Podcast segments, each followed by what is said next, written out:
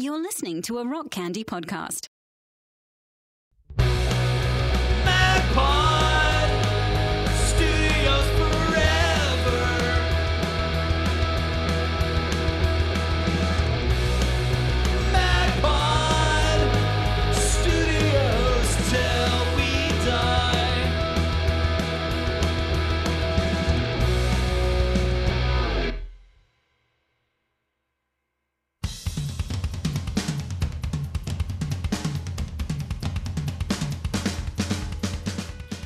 Coming to you from Magnified Studios, Magnified Pod presents Pods from the Penalty Box, a nostalgic sampling of skate punk albums from the 90s Christian alternative scene. Join us in the pit. I'm Andrew, I'm John. and this is our podcast. Boom. And when you do join us in the pit, those crowds, it'll be mad, bro. Talking talking about that crowd madness, bro. Hmm. that that Ace Troubleshooter sophomore release I mean, or is it fifth release fourth or whatever fourth, release. release? Who knows? yeah. What do you what do you call the release? You talk the full release? That what is- you call it. That is that your is first album is your initial release, and your second album is your full release. yes, but the full release only happens when you get signed uh to a label. Then oh, Oh, man. this is okay. Though zero people understand this because nobody had that. So their their first record, Ace Troubleshooters' first record, they had a song called Full Release, Yes. uh, which we talked about on our Patreon. Mm. Um, but so that's the joke that we were making. Ejaculation. Okay, so um, we are going to be ta- talking about madness of the cr- crowds later uh, in this episode. We're going to be talking with our boy Will from Common Yes. Creatives. Mhm. Uh, we're going to be talking about Ace Troubleshooter with him, talk about the Christian punk scene that he grew up in, the bands that he played in, uh, whole bunch of great stuff, and a little bit of a, an Easter egg, an Mm. Ace Troubleshooter related Easter egg on one of his projects.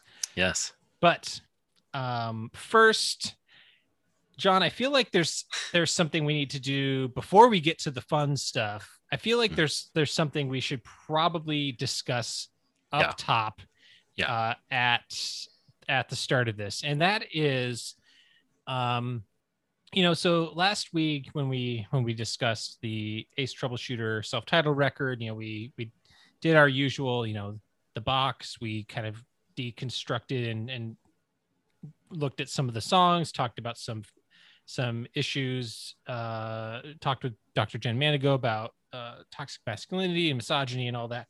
Um, and we we also want to make it clear that you know, and we we've tried to be very clear about this whenever we have these conversations, is that even John said on the episode, like recognizing that a lot of these takes are that bands have are in amber for all of time Right. and we have to recognize that like while they exist in amber and they in, in a time we have to anticipate the the possibility and, and the hope for change of some of these more problematic ideas. And but we also don't want to uh not ever point the finger at ourselves. Like we try and do that. We try and strike that balance where we we're not trying to ever listen to a band and just dump on them constantly. That's not our goal. We try and have the balance of like like hey this is these were some problematic views i had. These were some this is how maybe something informed me or whatever but the goal is to never like we're not trying to uh be intentionally uh like we're not trying to cancel anybody. We're Right. we're just trying to have d- meaningful conversations about records that meant something to us and how we're interpreting them now. And while some people might be like i mean yeah it's a 20 plus year old record of course you're going to find some of that. We just we still feel like the conversation is worth having. Yeah. Uh, you know, we but we also just want to make sure that people understand what we're trying to accomplish. Yeah, yeah. I think it's it's worth re-articulating from time to time uh, that we're we're always trying to strike a balance of the stuff that we appreciated from the scene that we grew up in, and also taking task taking to task the elements of it that uh, were hurtful for us and other people. And so we're always trying to balance those things. We're never trying to hurt anybody on a personal level. We hope we're trying to strike that balance well. And like you said, we're trying to call ourselves out alongside it for being part of it.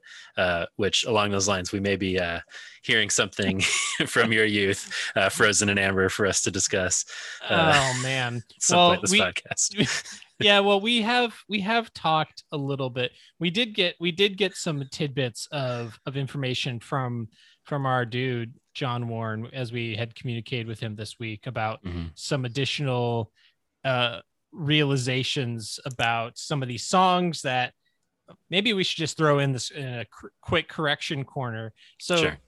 we talked about southeast 101 Mm. uh which you were talking about like we i think we'd both like thought that this was like a driving song this is like yeah, getting on getting on the 101 and like getting out of a town and into onto bigger and better things or like maybe that that's sort of like every band has their on the road song. But he Right. told us in reality southeast number 101 was his old shitty apartment right. that, that he lived in with with the sort of nod to the existence of the 101 so there's this sort of like dual meaning to it. Yeah, uh and i'm like i love i love that stuff that's Yeah. you know and i'm like all these years all these years i yeah. I think it might have been a case of too, like when you know somebody's from your town, you like go out of your way to look for references to it. exactly So I'm like, obviously he's talking about driving southeast on Highway 101. um, right no, he maybe the Applebee's he's talking about is the one that I go to. I don't know. He doesn't talk about Applebee's. I was trying to think of something else. But yeah, I was probably making some assumptions, and you know what they say about that.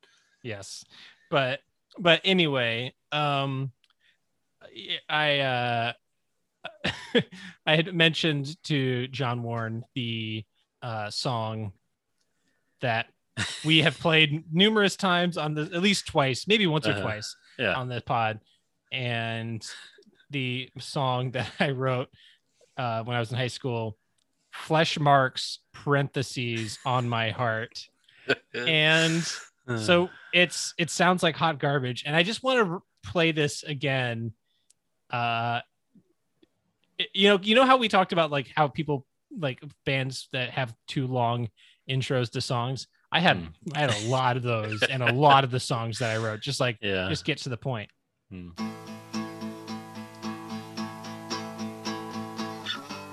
oh man that recording quality bro all right, all right. So the vocals are going to come in now, right? Oh, wait. Are they there?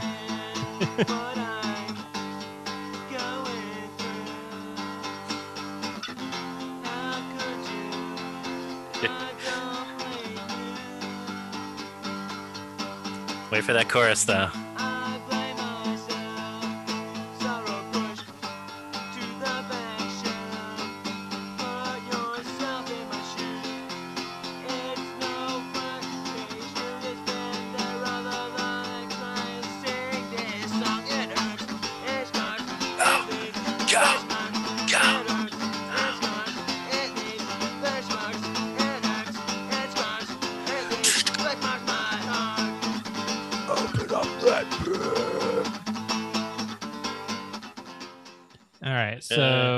Little flesh marks on my heart. You know, you disparaged uh, Ravioli, the Hit Ace Troubleshooter song, but I see right here a song called I Like Macaroni and Cheese, yeah. Uh, pasta adjacent. yeah. i did not i i'm not gonna play i like macaroni and cheese. What about Girl of My Dreams, which also sounds like an Ace Troubleshooter song? uh this is okay Sorry, you choose. You choose. I don't want to force well it on you. there's i have some i have some other let me see uh i have this i have the album that I, uh titled you are running a good race Ooh. um, which has Bazan over here. has my um has my hit song "It's Christmas Time," which I do believe we played. I think we played this too. We Yeah. did played that on a, but I I don't have any of these uh, tracks titled, and these are uh really really tough they, because they the recording quality is better because I recorded some of these in my high school um band room where like I had a friend who was in band and I convinced her to like let the person like just do like a direct recording to CD of me just like playing some songs Uh-huh. and it's tough. So I'm not sure which one this is. Okay. Brighter sound.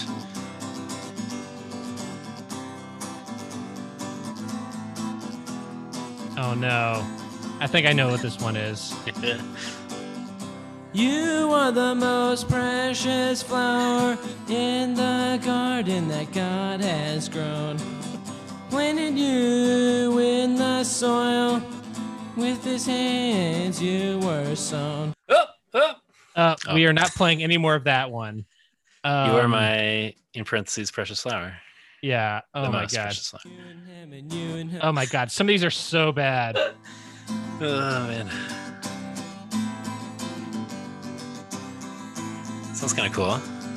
Dear hurtfulness. Ooh. Why am I always the bad guy? The problems lifted on me hurt me.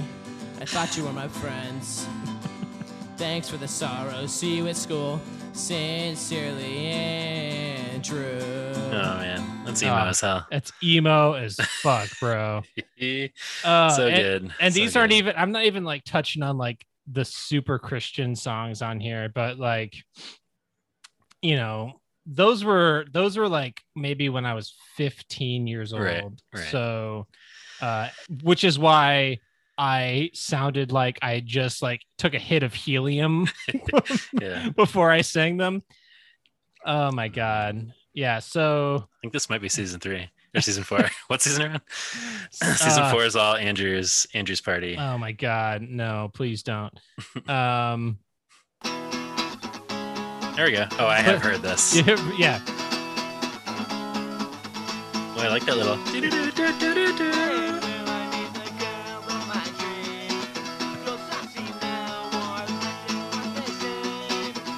So there we go. When will I meet the girls? The when will I meet the girl of my dreams? The girls I see now are less than what they seem. It's a Mm, bad bad look for your boy. Yeah, problematic, Andrew. Yeah, and then of course we've talked about I'm petty and we're all heartbreakers. I mean, that's a good Uh, song title. it's a legit good song title. At least an Uh, emo song title. yeah. So I just wanted to throw myself under the bus there for a second. That Hell yeah. uh, you know, I can't really, I can't be the one uh, casting all the stones here about um, tough looks for, for Fair enough. Early, early And- song, early songwriting. You know, Andrew, it was enjoyable to hear some of your recordings, but Mm. there's a more recent recording you've made that I think the world deserves to hear. yes.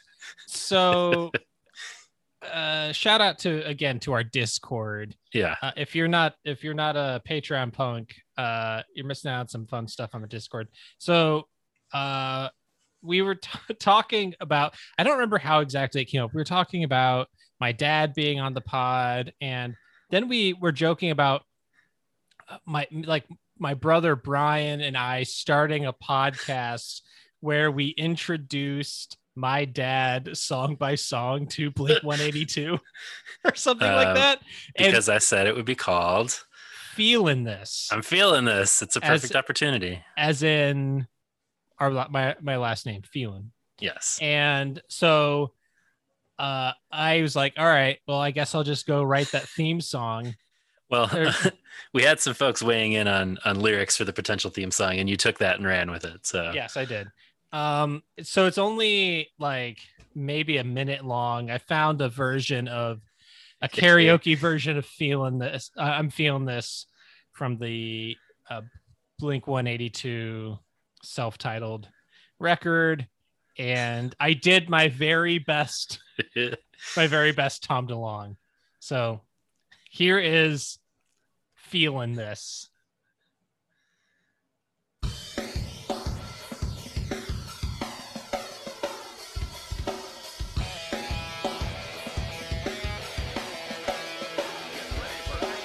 Doing a podcast now. We're having ourselves a beer. We're gonna discuss some things. We open the pit right here. Show me a pink or red. Show me the way you chew.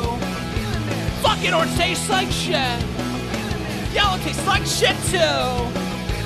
Hard went long this time. Starburst fade from their wrappers. Buy more sour patch if you wanna.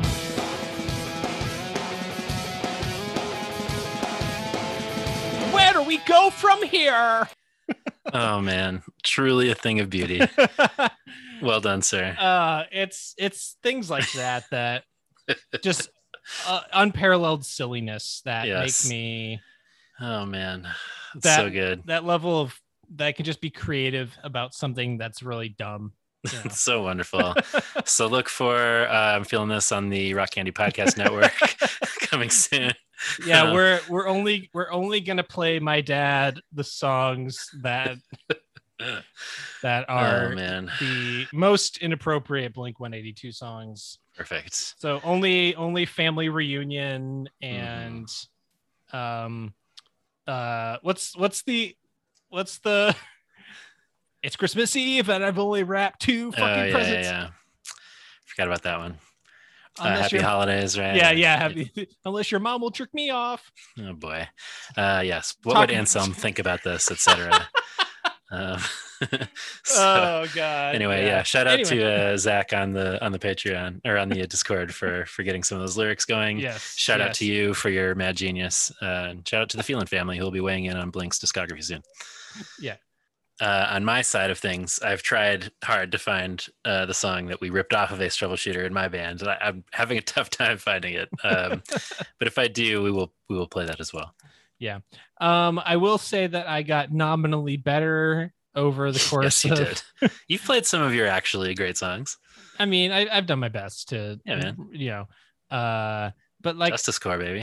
yeah justice core bro that um you know uh strength to love based on that that mlk the Yeah. mlk uh writings and moment of weakness you Mm. know which is a me just going after george w Yeah, um we've all grown.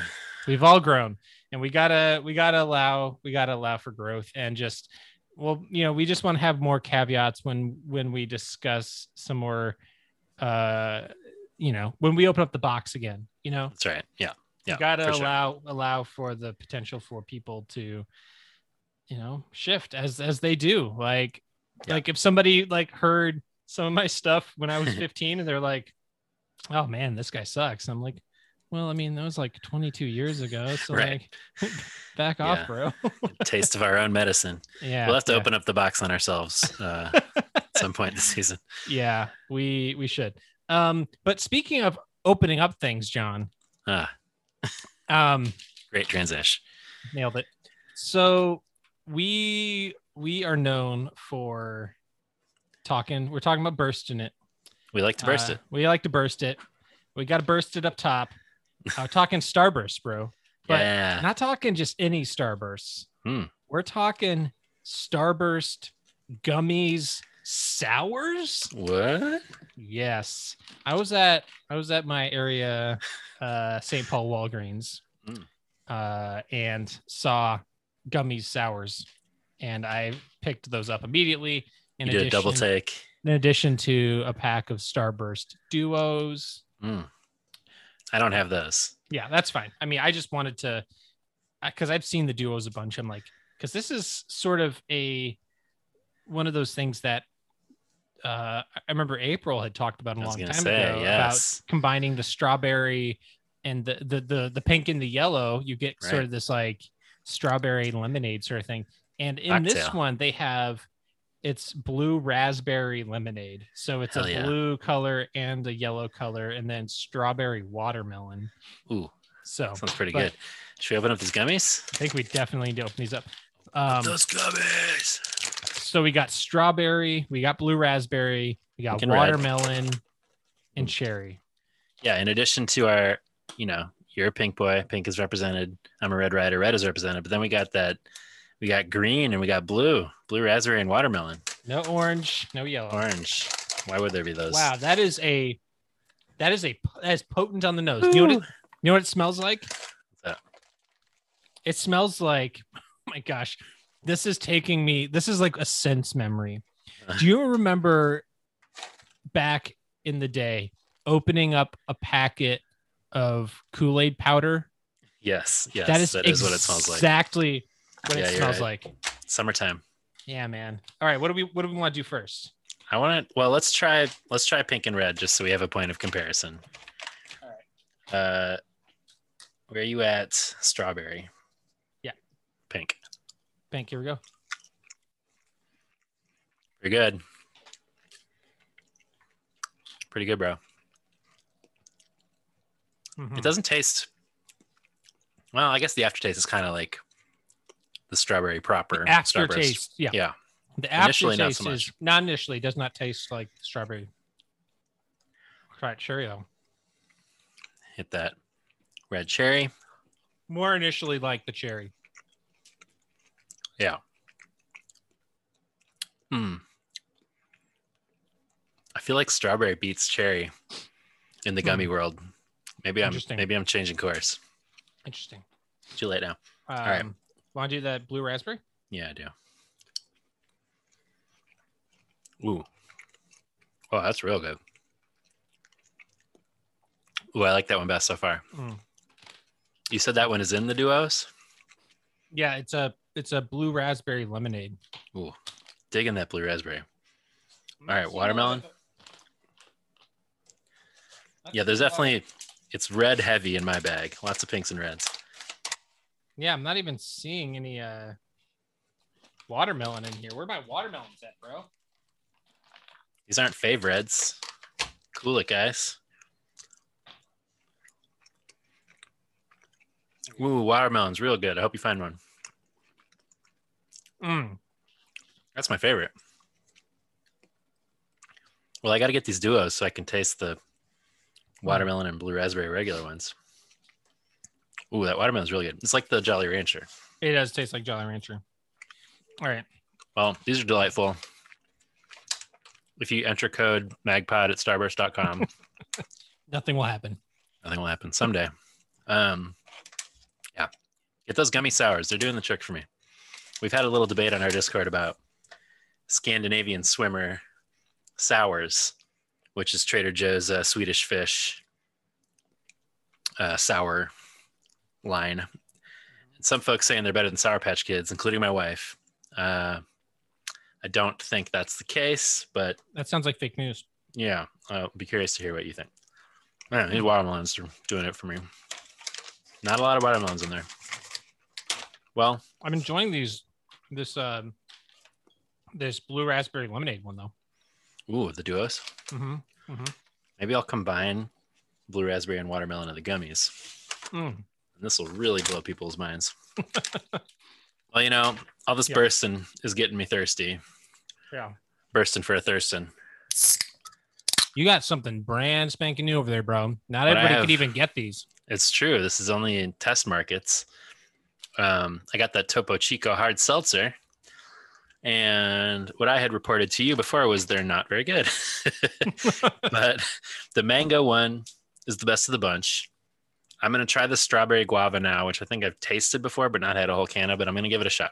Strawberry guava hard seltzer with uh, sour Starburst gummies. I'm going to have a cavity by the end of this. Remember when your uh, tooth fell out? Well, your filling fell out? Oh. I didn't I didn't lose a tooth. I, I had I had a sour patch kid pull out a filling. Yeah. Remember when all your teeth fell out? I wouldn't be surprised given how much candy we've had in this. Hey, well, Uh, you know what? I just went to the dentist today. No cavities? No cavities, clean bill of health. Hell yeah, bro. Rocking it. Got a floss, bro. I yeah, I I don't have trouble flossing. I have trouble doing other things that are good for my health, but for some reason flossing is not one of strawberry guava, Topo Chico. Not my favorite thing ever. No. You know that uh that old bit by that old bit by Mitch Hedberg where he said, "People people say you don't know how hard it is it it is to quit smoking." It's like, yeah, I do. It's like just about as hard as it is for me to start flossing. Mitch, you seem nervous. Yeah, I'm about to floss. exactly. Oh man, what a You legend. know, yeah, it's uh, Um, flossing.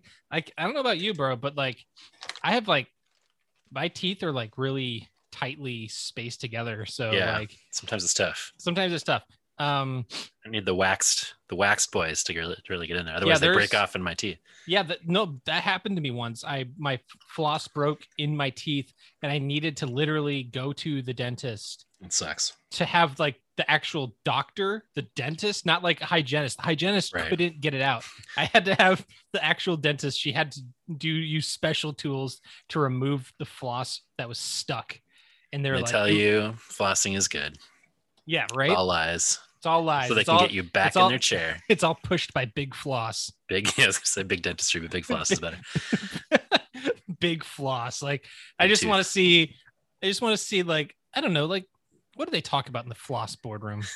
It's like it's like all right, uh, all right, Johnson, what do you got for us over here? It's like it's like what's what's new in the what's new I in the forget that the mob runs uh, most floss companies, right? yeah, it's like yeah, they're they're the floss company. They're in they're in Elefront. they're in cahoots with uh with Starburst to get more people to Yeah, and exactly. and Sour Patch Kids to like pull out fillings. It's it's all They're it's all a like- big scam.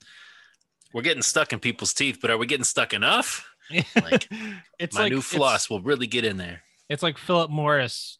Essentially, Mm. they're the ones that put out those truth ads Right. About about how bad smoking is. Thank you for flossing. Oh, I don't know. Um, should we listen to some voicemails? let's listen to some voicemails. Um, It's good stuff, though. I'm gonna keep eating these into the mic. perfect. Uh, we got our boy Patreon Punk and the Rudy Librarian, Hmm. Brian Cambra. Hey, this is Brian Cambra, and I was kind of thinking about one of the voicemails that you responded to in the last podcast. This is a voicemail sort of in reflection on another voicemail, but uh, it was talking about some sort of some of the way that we're processing the lyrics of these bands who definitely existed during the sort of evangelical heyday, right? And I, it got me thinking a lot about how much grace we're extending to the members of these bands as well. Now, I, I understand we're, we're reacting to the art of that time and how it makes us feel like today, right? But at the same time, I, I think about that like, I know that I think at one point there was a story about the Insyderz and how maybe Joe Yerke, the lead singer, was uh, giving a uh, sort of turn or burn message from the stage at Cornerstone or something like that. And uh, I guess I started thinking about this after listening to the Pickle and Boot podcast and reflecting on some of my experiences with the Insyderz, and just thinking about myself too as a Christian back in that day and some of the kind of awful ways that I expressed Christ. Uh, Mhm. And a lot of that was like it was it was taught, not caught, or maybe some of it was caught, you know, but like it was things that I saw. This is the way that I should be interacting as a Christian if I want to make sure that these people know Christ. I want to. I, don't want to risk any anybody not knowing Christ and you know dying and burning in hell for eternity. Now, my views on hell might be a little bit different than that now, obviously, right? And definitely my views on how to express Christ to others are different. And so I just wonder about that. You know, I wonder about the supertones. There's a lot of supertone songs that really were deeply meaningful to me and uh, helped me to feel uh, God's love more. and certainly there were some songs that had that, you know, uh, I'm, I'm scum of the earth kind of thing. And I also thought about how many times we criticize one theology in favor of another when really the truth might be a mix of those theologies, right? Mhm. So Mhm. I had a professor at the Bible college that I went to that uh, when I asked them, you know, is it predestination or is it uh, free will? You know, he was, you know, is is, is Calvinism or Arminianism and all that kind of stuff. He said, you know, what if I could prove to you that God doesn't know everything? And I said, well, good luck doing that, buddy.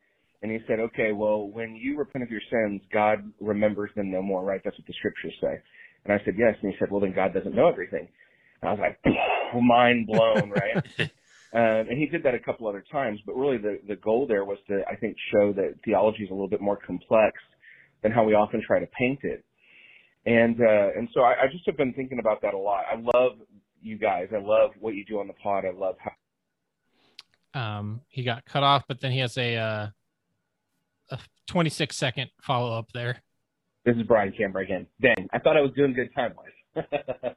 I was just going to say, I love you guys. I love how you guys are processing through your own theology and uh, through all of that stuff that we listened to back then. And uh, certainly my theology has shifted a lot, and I'm deconstructing and reconstructing, you know, as I speak. But uh, it just got me thinking about those things. Keep doing what you're doing. Keep processing through all that stuff. Magpod for life. Thanks, buddy. Thank you. Appreciate that. That was kind of like speaks to a little bit Yeah. of what we were saying at the top of the show. Um, yeah, it's it's um it's a it's a tough place to be because you know it kind of using Brian's you know little point there about God not knowing everything and forgetting our sins or whatever. And it makes me it's like kind of to our point like who how long do we wait to like are we i'm not necessarily saying that we need to or don't need to let anybody off the hook for uh, a problematic take from a, a long time ago i think what ultimately what we're trying to do is use these albums in this as a, vehicle for the larger conversation Yeah.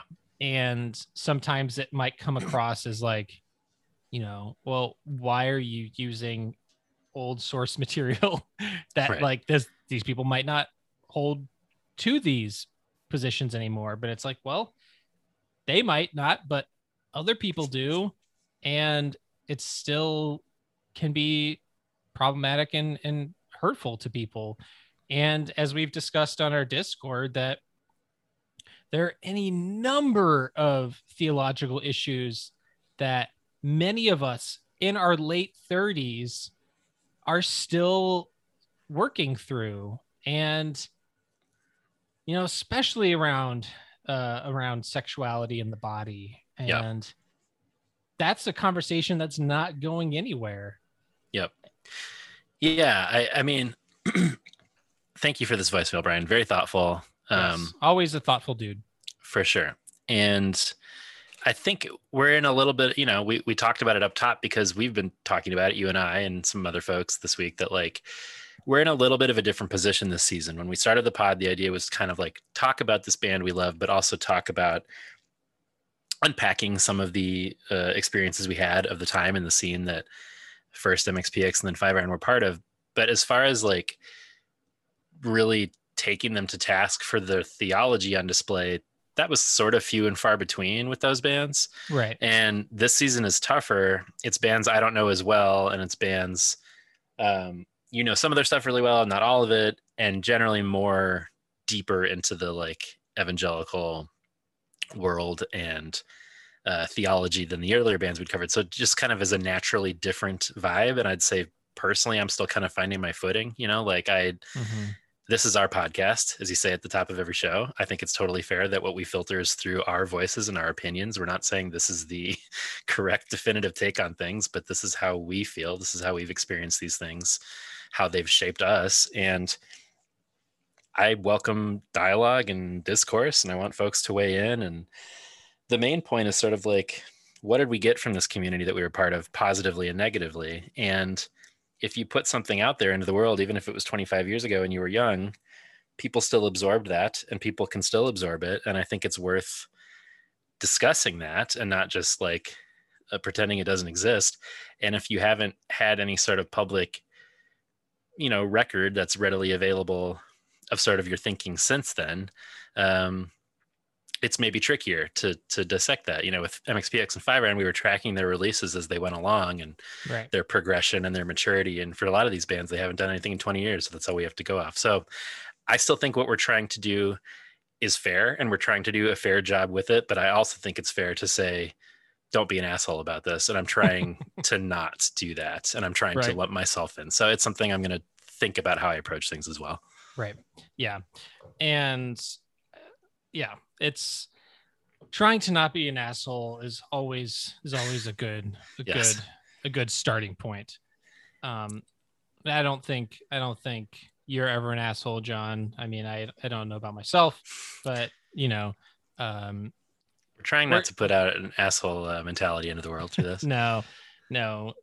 But you you know, this is something else that sometimes I filter my own experiences Yeah. into the interpretations of things because like I don't know how else to do that. Yeah. And I might be projecting at times. Yeah. You know, and that's that is what it is. And sometimes my frustration and anger comes from a place of trauma and pain. Yeah. And that's also legitimate. And I think a lot of people who go through a deconstruction or an exit from the church carry a lot of that and they don't know how to Right.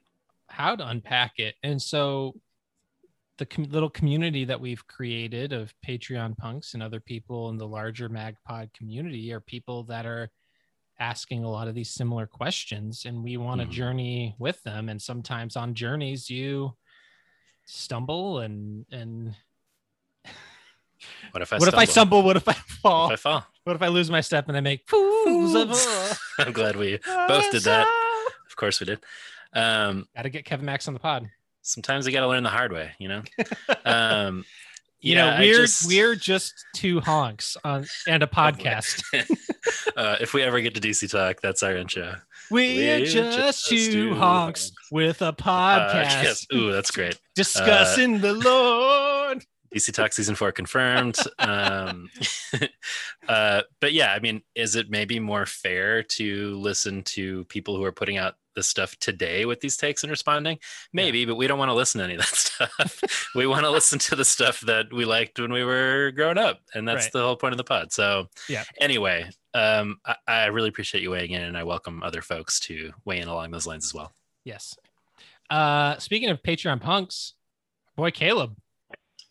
Hey guys, this is Caleb Knox from the beautiful Pacific Northwest, and I just had a had to say I'm so excited for the pod and for season three because for so long, Five Iron Frenzy and Ghoti Hook were my two favorite bands of all time. So I'm excited for for the Ghoti Hook episodes. Um, Yes. But I had a quick Dogwood thing and a, a quick Ace thing. Uh, first of all, I discovered Dogwood.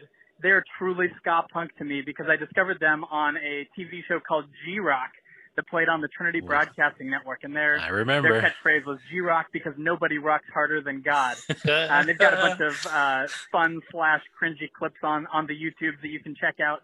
Um, but they would take these Christian ska punk songs and they would actually put skate videos behind them. Um, a lot of stuff from Screaming Giant Records and Tooth and Nail, um, Dogwood Slick Shoes, uh, Five Iron, Supertones, etc.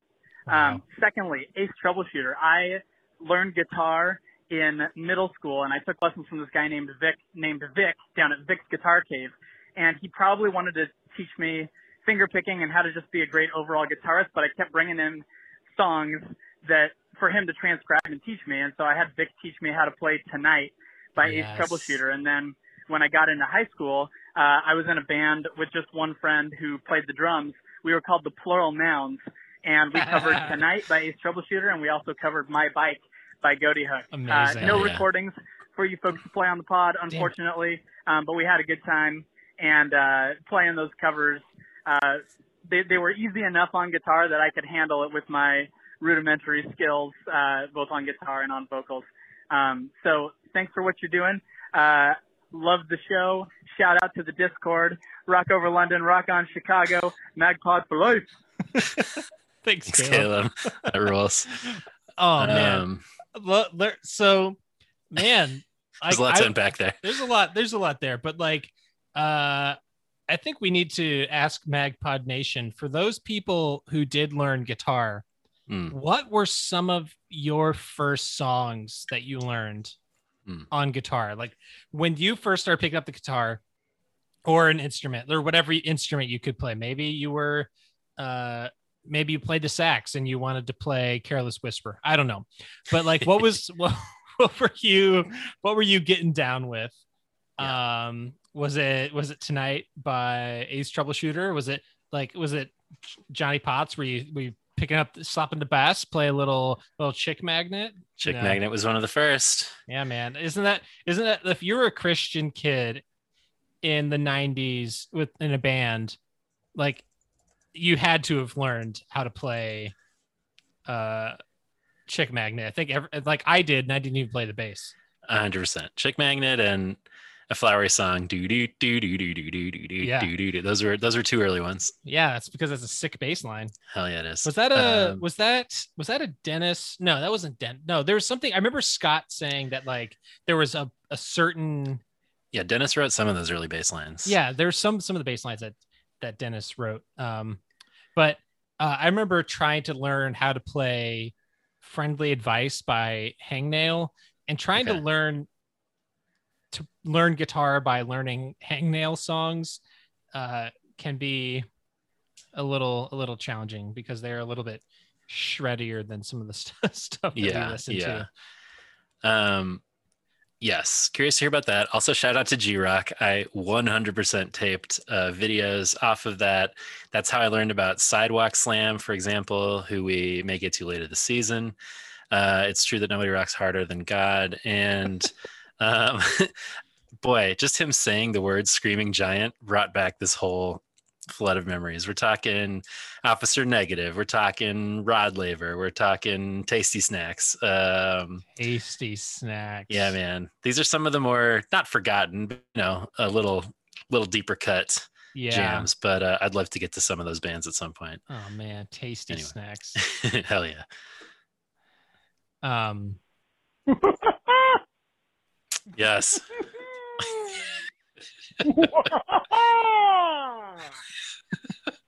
he he spaces them out just well enough that I kind of forget about it, and then when I hear it again, it's just a pure joy. I'm so happy. Um, you, man, Phantom Cackler. the Phantom Cackler. Yeah, we it's it, it it's been a while since uh It's it's since we've had a, a cackler call. So It's always so nice to know that he's still he's still out there sticking around.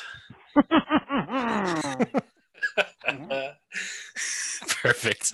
That was more of a phantom giggle. I don't know.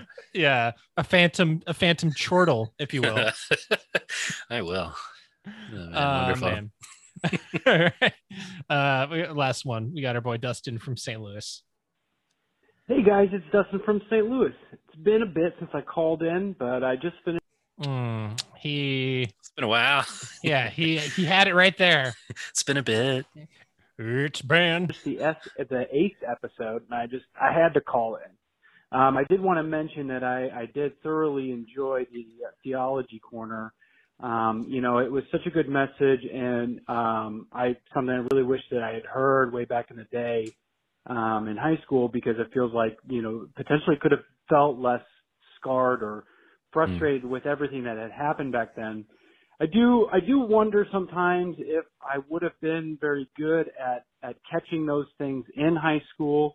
Um, you know, I had recently watched the Bazan doc, and um, they they had a little part where he was drunk at Cornerstone, Yeah. um, and and telling all the kids there to you know challenge your faith or you know ask questions. Don't just take everything for face value. And I I never went to Cornerstone uh, in high school, and, and I was not a Pedro fan in high school, oddly enough. Um, but uh, you know, I I know that if I had seen him at that time, I I it would have just fallen completely on deaf ears for me. I would have just thought this guy's full of it, and I mean, potentially I might have not even really listened to him afterwards, which is even more disturbing. That's just kind of how Mhm. heavy I was in on that. So, you know, I don't know if that if that would have really uh, how how I would have reacted in high school. I was just so into all that church st- message of that we're all just terrible people. I guess I don't know. Um, but anyways, uh, as for the the Ace review, um, I get really nervous whenever you guys review albums that I, I have loved and some some of which I still listen to. And this one I, I still listen to every now and again. It's just got some great tunes on it, and so correct. uh, specifically the song the song tonight um that's just one of my so my wife and I uh, when we were in high school we were dating back in high school that was one of the one one of our songs we used to listen to that one all the time That's awesome. But um, I do I do appreciate what you guys do for uh, diving into the lyrics because I, I'm just a victim of uh, I just get sucked in with with uh, you know great guitar lines when it's going fast and we got a catchy hook. I, I'm listening. Like I just don't get into the lyrics, so um, I, I appreciate the the uh, dive into that and. uh really bummer to, to to really think about Yoko and Don't Trust That Girl. That's, that's just such a bummer, man. Especially with with the rest of the album feeling a little bit more positive. So, um, anyways, really looking forward to the the reviews of the albums following because I didn't really get the get into those ones very much. I bought those albums, but surely didn't listen to them very much because they just didn't really land with me nearly as much as self-titled. So Uh, thanks, Dustin. thanks, got Dustin. Appreciate that. Yeah, John, do we have a reputation now as like ma- for making people nervous for just oh shit! What are they gonna say about my favorite album now? Ah, god damn it! Here they come. Here they come. Yeah. They're gonna talk about the madness of the crowds. They're gonna shit all over it. Here's what I will say. Um, I feel I- that way too. No, but this this Ace album, we were like largely just praising it the Yeah. whole time, and like two two bummer songs out of the record that are just like that feel out of place with the tone. Like, Two bummer songs that the singer songwriter behind them uh, agrees with us, by the way, about maybe being bummers in retrospect. Um, it's an album that I love deeply, and revisiting it, I still love it deeply. Do those couple songs bug me? Yeah, but like this album kicks ass. And guess what? This album that we're going to talk about today, I don't want to blow any takes here, but pretty good album. It's Pretty also- good album. it's also a very good album. Yeah. Um, and I want to say one more thing, which is that to his point about what he would have heard at the time and and maybe felt uh, challenged by or or Yeah. resonate with or whatever. Something that we said last week, and that we've kind of been saying throughout, I hope, is that it's not like these bands fronted by young men uh, hated women and therefore wanted to write songs about hating women. They were a reflection of the scene that we were a part of. So it's like bands were parodying back the misogyny that was prevalent in evangelical culture. And so Right. I just want to mention that that like it's not like and I'm not giving them a pass, not giving us a pass for for participating in it, but like you know, it, it's not like they were an anomaly within the scene. They were consistent with the rest of the scene. And you wouldn't write songs about abortion or toxic masculinity unless you were hearing in your youth groups and your youth conferences and your churches that kind of messaging too. So, anyway, Right, exactly. And you know, we're we are going to talk about Value Pac at some point. Hmm. And open up the box again. yeah, there's they have a song called Mind Games, which is essentially about girls messing with with your head. Yeah. And uh does that song rule?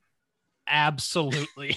Yeah, so it's it's like how do you it's i mean it's the same way with we talked about like don't trust that girl like you're like uh but can we just can we get to the end of that because this this part rules yeah, yeah, problematic, but this bridge though. yeah you know so like can we can we like have like a a both and kind of situation here Yeah. like can this song be both problematic and kind of rule at times Yeah, man. That's Yeah. very Lutheran of you. We are all both saints and sinners. Oh, there it is. There it Mm. is.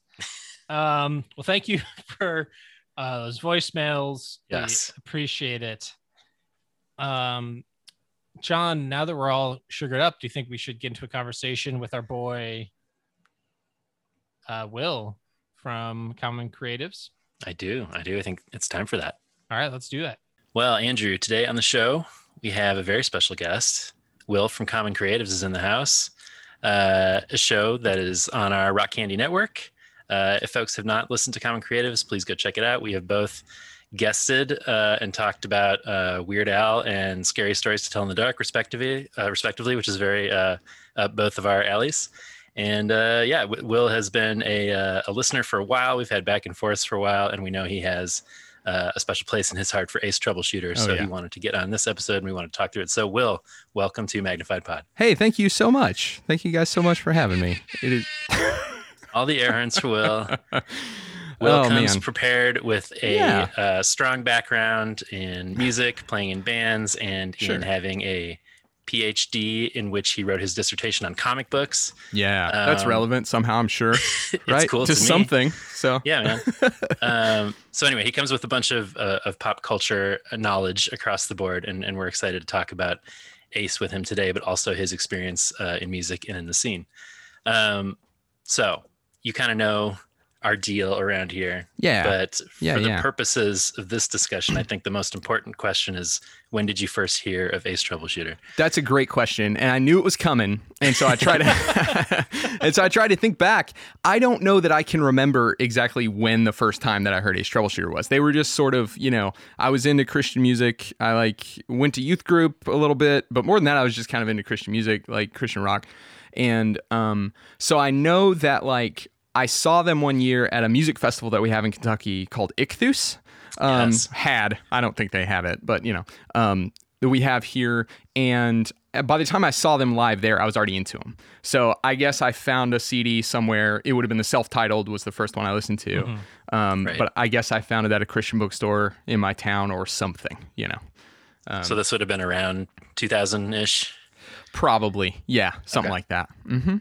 Yeah. Yeah, for sure. Seems like that's when they were sort of at their peak, at least in terms of like my awareness of them. yeah, Um, yeah. And obviously they'd go out to they'd go on to tour with Relient K and Five Iron and Yes. everything. But yeah, what were you yeah. gonna say? Oh no, nothing. I was just gonna say you said that's kind of sort of sorry. There's a fly in here. You said it's sort of uh, like kind of where they peaked, and that was one of the things that I thought about when I was thinking about Ace. Um, in just t- in terms of points to make about Ace, is I feel like they peaked real early. You know what I mean? Not not in terms of musical quality. I'm not saying Right. like the music Like got worse. awareness. I'm just saying, yeah, Yeah. yeah, yeah. Like in, in terms of popularity, it seems like they they always I always felt like they peaked sooner than I thought they would. You know what I mean? Right.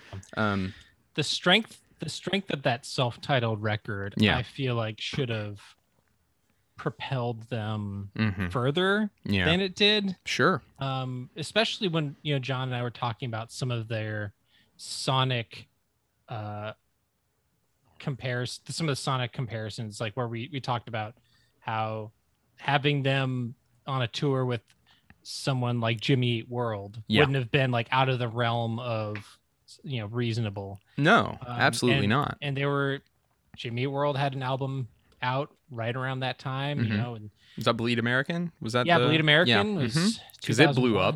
You know. Yeah, Right. Um, and yeah, it it just seems like I don't know if that. Do you do you feel like bands like in the Christian scene Yeah. didn't have the same potential to have that kind of crossover because of the Christian, the overt Christian part of it, or Yeah. do you, I mean, because you think about some of the Christian bands that had some pretty significant su- success, like POD Oh was yeah. a pretty significant right. Crossover. crossover. Mhm. um you know i can't like who who else in the scene like um, mxpx had a little bit of a blip of A little bit, yeah. Yeah. um with Yeah. before everything and after but like do you think that hampered I mean, I would Anything? guess that I would guess that it would. I mean, like their their thing, and you guys were talking about this on the last episode, which was like, um, and I had forgotten about this, but the self-titled was released. It wasn't just a straight tooth and nail release, right? It was like a was it a it was, BEC? B, it was what it was? bec Yeah, um, which is a little strange in retrospect, right? Like I don't, I don't, I don't know all the politics of how that worked, but like, um, it doesn't feel, it feels like a tooth and nail record, you know? it does Right. Um, and so I, I, I wonder about the Christian thing. I mean, like, um, because I feel like before Ace broke, like in the '90s, you you sort of my impression is that you had this sort of very distinct, you know, market um, for like Christian stuff, where it's just selling to youth group kids and whatever, and then it sort of blended with like the, your PODs and and maybe a little bit. And I remember seeing MXPX on at least like MTV2 or something like that. Yes. Um, so like I, I I wonder if that's the case, but uh, but I don't know. They're not like super explicitly. I mean, they're explicitly Christian, but it's not like in a way that it. I would imagine it would bar- bother somebody who didn't listen to Christian music, but I'm not sure. right. Um, yeah. I mean, but it's the always- it's first, always the- first corinthians 13 Well, true. yeah. Yeah. Okay. Touche. Touche. Um, that's a good point. but they're not even as explicit as to say a POD or whatever. In Yeah, terms it's true. Of their, or even like a Yeah. dogwood you know they're Right. like Yeah. it's it's there's not a lot of there's not a lot of there's not like a jpm level here you know there's not a Yeah, jesus per right. minute measurement Forgot about uh, that. that That's that good stuff. Even That's so than funny. on some other contemporaries of theirs on like Yeah. BC and like someone like other big bands like DC Talk who Yeah. were like that was I don't I don't I think there like there's probably a, a differentiation between like bands that like you know the conversation that every Christian band loves having is Yeah. are they a Christian band or band with Christians in it and like What a probably the- meaningful and important distinction. yeah, right. So well, it's it's. I think it probably the the, the distinction they probably make is like those Yeah. who see their band as Yeah. some sort of ministry, and those Sure. who are just like we're Christians, Right. and sometimes that influences our music, but it's not the Yeah. point. Yeah, I remember. Actually, it's funny that you you say that. That brings up a memory for me where like it was. This was after I was done being in the band with Joe, but I was doing my own stuff and I was touring was with Nine Ball. Yeah, Nine Ball. They changed their name a couple times, but yeah, it was after I was done with Nine Ball. But it was a tour that I was doing with Nine Ball where I was like opening and they were in the middle, and then this other band,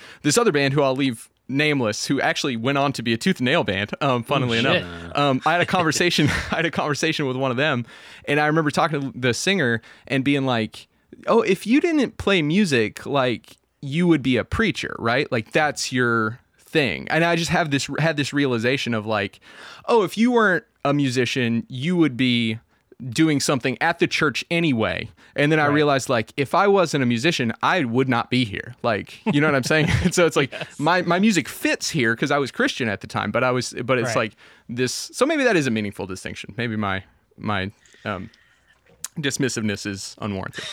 I think when we were teenagers and we were trying to stake out a claim for ourselves, that felt important. In retrospect, sure yeah that's a as good you're point. thinking about, that's a good point. you know, we talk a lot about how the there used to be very siloed secular music and Christian music, and Christian music Yeah. came with its own industry, and that's much less a thing now, at least for the alternative side of things. But yeah it seems you that were- way you were well versed in that world. Oh, yeah. Uh, what made you? What made Ace uh, stand out for you? What did you like about them in particular? Oh man, it's um.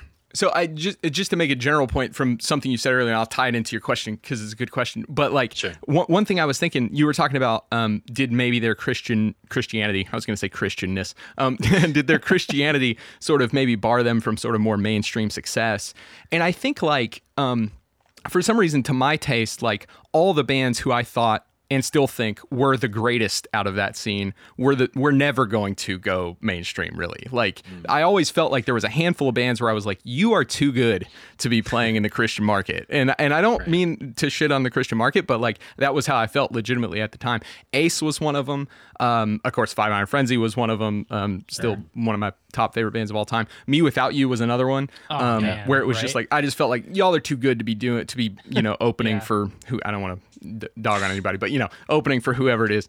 Um, and so I, the thing that I loved about Ace and the thing that made me feel that way about them was I felt like their music and their art would be good even if it wasn't Christian, right? It didn't like hang its hat on that. Um, Yeah. You know what I mean? Like some bands I feel like are successful in that market because they're good enough, you know what I mean? And they say the right stuff and they have like maybe a cool image or whatever. Um, but if they were in the sort of big leagues with like real bands, you know, not real bands, you know what I'm saying? Secular bands where it's like it does maybe you're Christians, maybe you're not, it doesn't matter. Um, it wouldn't work. And I felt like Ace was above that. You know what I mean? I felt like his his lyrics are good. They're like a little bit more sophisticated than some of their peers, at least in some instances. Um, not across the board. Some of them are, are silly and, and some are, you know, uh, interesting at best. Looking looking back, as you guys talked about last time.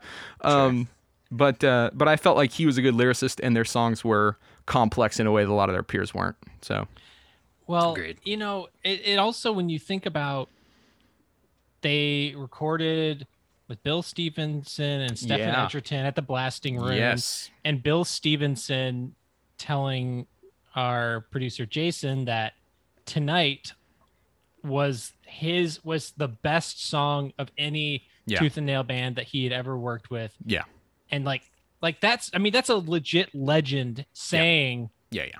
giving so much credit to the these guys and, Mhm. and it just makes me think like i mean if a legend like that is Mhm. Still has that song in his memory locked and loaded ready to go Yeah.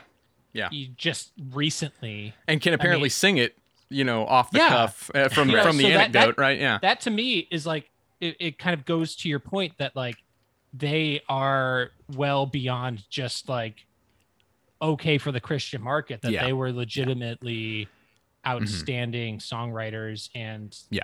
uh, that record itself, I think, stands stands the test of time, and for a lot of the songwriting that's on there. It does. Yeah. Yeah, I feel like it was almost a timing thing, maybe more than anything, because to your point, I mean, probably anybody who heard tonight hmm at least a couple times Yeah. remembers it now. Like that could have easily been a crossover song. You know, you Mhm. could have heard that on the radio or seen a video for it. So I'm almost like, why did it hit? Obviously, Jimmy Worlds, for example, like you were saying, wasn't coming from the Christian world, but like, Yeah. why did they break through in such a huge way when Mhm. Ace was making records Yeah. around the same time that sounded similar and they didn't Yeah. break through quite the same? It's a great question. I feel like I feel like part of maybe part of the distinction between like them and Jimmy Eat World and the timing might be off. I don't know. Um, but part of it is I feel like that self-titled record is still it sort of straddles that line of and you guys talked about this, but it straddles that line of like is it a punk record? Is it a Yeah. sort of Midwest emo record? Um, it has elements of both and it blends them beautifully. It's a wonderful record. Um, but I feel like they definitely go in that sort of a little bit more emo direction. They lean that way a little bit, which I actually really liked from them. But um, I wonder if they had already sort of gone that way by the time Bleed American was being produced. I don't know. Yeah, that could be. I mean, they for that sound, that sort of pop punk, skate punk Yeah, crossover sound, I feel like that was already sort of on its way out at that point, and Maybe. emo was coming in. Yeah. Um, But you know, I was one of those kids who was like a purist, and I was mad when Yeah. their follow up record did not uh, hew close enough to the skate punk leanings of the first record. that's so interesting. but in listening to it for this week, this week we're talking about their, you know, second Yeah, sure. label released album, The Yeah. Madness of the Crowds. I like it a lot actually. and we'll get to this in our later segment, but like I think being able to listen to it now, I'm able to see it on its own terms Yeah. and appreciate it for what it is rather than trying to compare it to this like Yeah. more skate punky sound of the first record. But Sure. what did you think at the time when they released that one? Were you were you following them along with where they were going? Yeah, I mean, I was, um, and and I think this is the case for Joe as well. Um, but I remember us getting real deep into the band after that record dropped. Like we Okay. lo- we loved the first one, but the second one we were on board. The only thing I know that we didn't love at the time, and this stays true when I was listening to it, is like the mix is a lot weaker. Like this the sort of just general sonic quality. If you pop those records back to back to back, Madness is a lot less you know punch you in the face it's a lot more you know kind of it sounds like it's being played in the room adjacent to you or something Sure. um Yeah, that is definitely something we're going to talk about. Yeah. Um, the uh, it was produced by.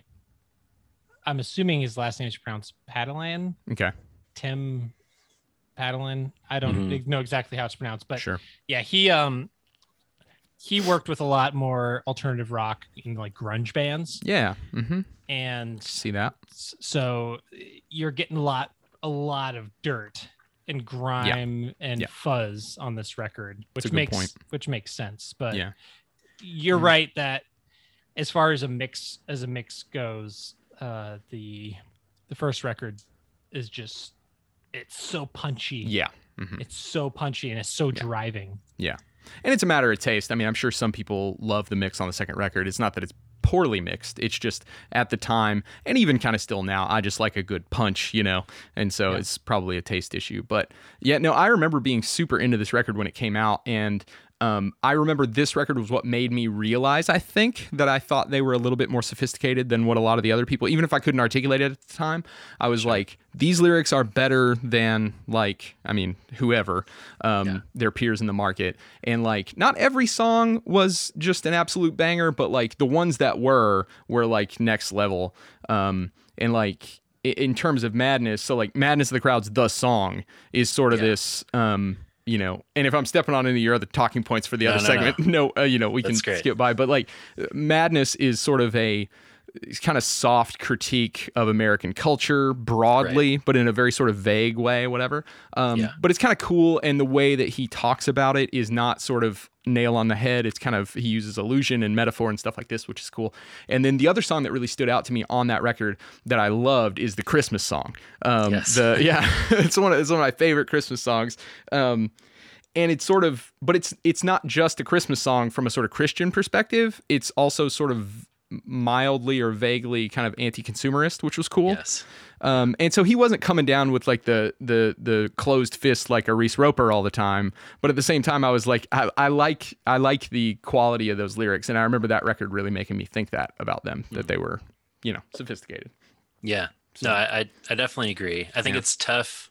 It's tough to go from basically what's your debut record Yeah, being produced at the blasting room by Yeah. Bill Stevenson and Stephen Egerton, like coming out of the gate sounding amazing. Mhm. Um, you know, we heard a little bit about what maybe went into them deciding to go somewhere else, Mm. but part of it is an expense thing, and everybody would like to go with, um, you know, hmm the best money can buy. Of course, not yeah. always in that position. Not to say like uh, it was way cheaper, and you know, obviously, Mhm. but I think they also wanted to go in a different direction. But I Sure. just, yeah, that's that's kind of tough to go from. You know, we talked about how wild it is that they went from being teenagers recording stuff on their, on their own that has promise but does not sound great to just a few years later. yeah, And even, you know, in the case of their second self-released record, like a year later, going from reworking these songs with like the absolute best Yeah. production outcomes possible for them. So that's probably another tough thing to overcome is like just having this immediate great sounding record. yeah, yeah. That's very true. That's very true. I remember actually another anecdote from our time in the scene. I remember I know how much Joe and I both loved this record because I remember us playing a show in front of you know 50 people wherever at one point, and we told the crowd to buy the Ace Troubleshooter record. Like we were like we were like we just heard this great record. You guys should go buy this record. You know we have a merch awesome. table, but whatever, um, that kind of thing. So Yeah, yeah. I remember that. So can you like walk us through a little bit the nine ball history and sort of your band's Sure. relation to that world? I know you got kind of involved in the machine of what the Sure. Christian music industry was and just kind of like how that played out that that story in succinct form. Sure. Yeah. Well, I can I can give you mine my version of the story, which is a lot shorter than Joe's. Um, he he Joe, went- we should say is your your co-host on Common Yeah, Creatives. Joe's a played with co-host. you and yeah. Yeah, co-host on Common Creatives. We've been in bands together a lot. Um, and um, so like his story is longer than mine because he was in the band longer. But like Sure. we, me and him met when we were probably ten years old or something like that. Um, and I played guitar a little bit. I could play a couple chords. He had a guitar, didn't know how to play it. I taught him some stuff. He ended up like, long story short, he ends up playing bass, and we're this three-piece outfit uh, that you guys so kindly played on the pod. Um, Yes. from from when we were like from when we were like 14 to honestly some version of that band lasted until we were well it lasted until joe was like 26 or something. Okay. um, but i jumped off about when i was 21 so like from 14 to 21 we were gradually trying to build something and playing local shows and then we started playing like regional shows. Um, and then when I, when I was 21 and and um, like we had dropped out of college. We were touring sort of like half the country not like not like coast to coast. Um they did that after i dropped out but um but yeah we were we were in christian we, we were in the christian world and we played a lot of churches and a lot of youth groups and we ex- we definitely experienced the thing of like it's more fun to play bars but churches have better crowds and pay better. Like there's no question you know? Um and when I was in the band, either we didn't get really asked to do sort of like altar calls, or I didn't mind it. Um, my memory doesn't really serve, um, but I didn't have any hiccups about it. Um, it was only sort of later on, like um, by by the time I was like 21 and I realized I wanted to leave, like I wanted to go back to college. I didn't like being gone, even as much as we were gone, which was not a crazy amount. Um, and so so I dropped out at 21 and then Joe kept doing it for like 5 or 6 years at least. Um so but it was always within the bounds of you know we didn't want to be we weren't a ministry band. We weren't ending with praise and worship songs or whatever. Right. Um and I especially have been allergic to that you know my whole life um even when I was Christian and loved Christian music I was I still hated that. Um and so we never did that. But at the same time there was there was a very long time you know five six years probably where we were like we had no we would talk about jesus from the stage every night every time we would play and all this stuff. So yeah.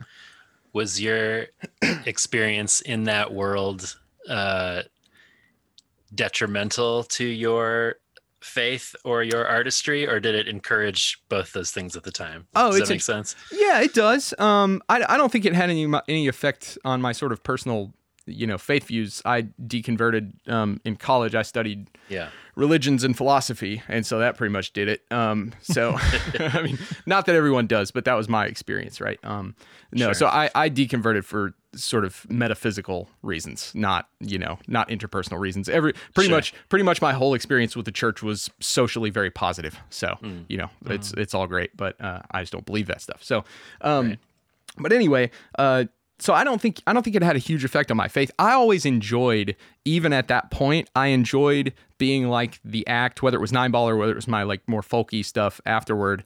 I always enjoyed being the person who was like, I remember telling crowds that hell didn't exist, like in a church, you know, and just not really worry because it wasn't my livelihood or anything. So I just remember saying stuff like that. Like anybody tells Right. you you're going to hell is lying to you about what God is like. So, um, Were people like, woo? or was I it don't- you know, crickets? I think it was mostly crickets. Like, Yeah. it wasn't even strong disagreement. It was just like, why are you talking? Just you know, play the song. Right, Um, right. But yeah, so I I definitely like I always loved sort of the the Dave Bazan kind of attitude or like the the mewithoutYou kind of stuff where it's like it seems incredibly sincere and there's no question that they mean exactly what they're saying. Um, Yeah, so. yeah, yeah.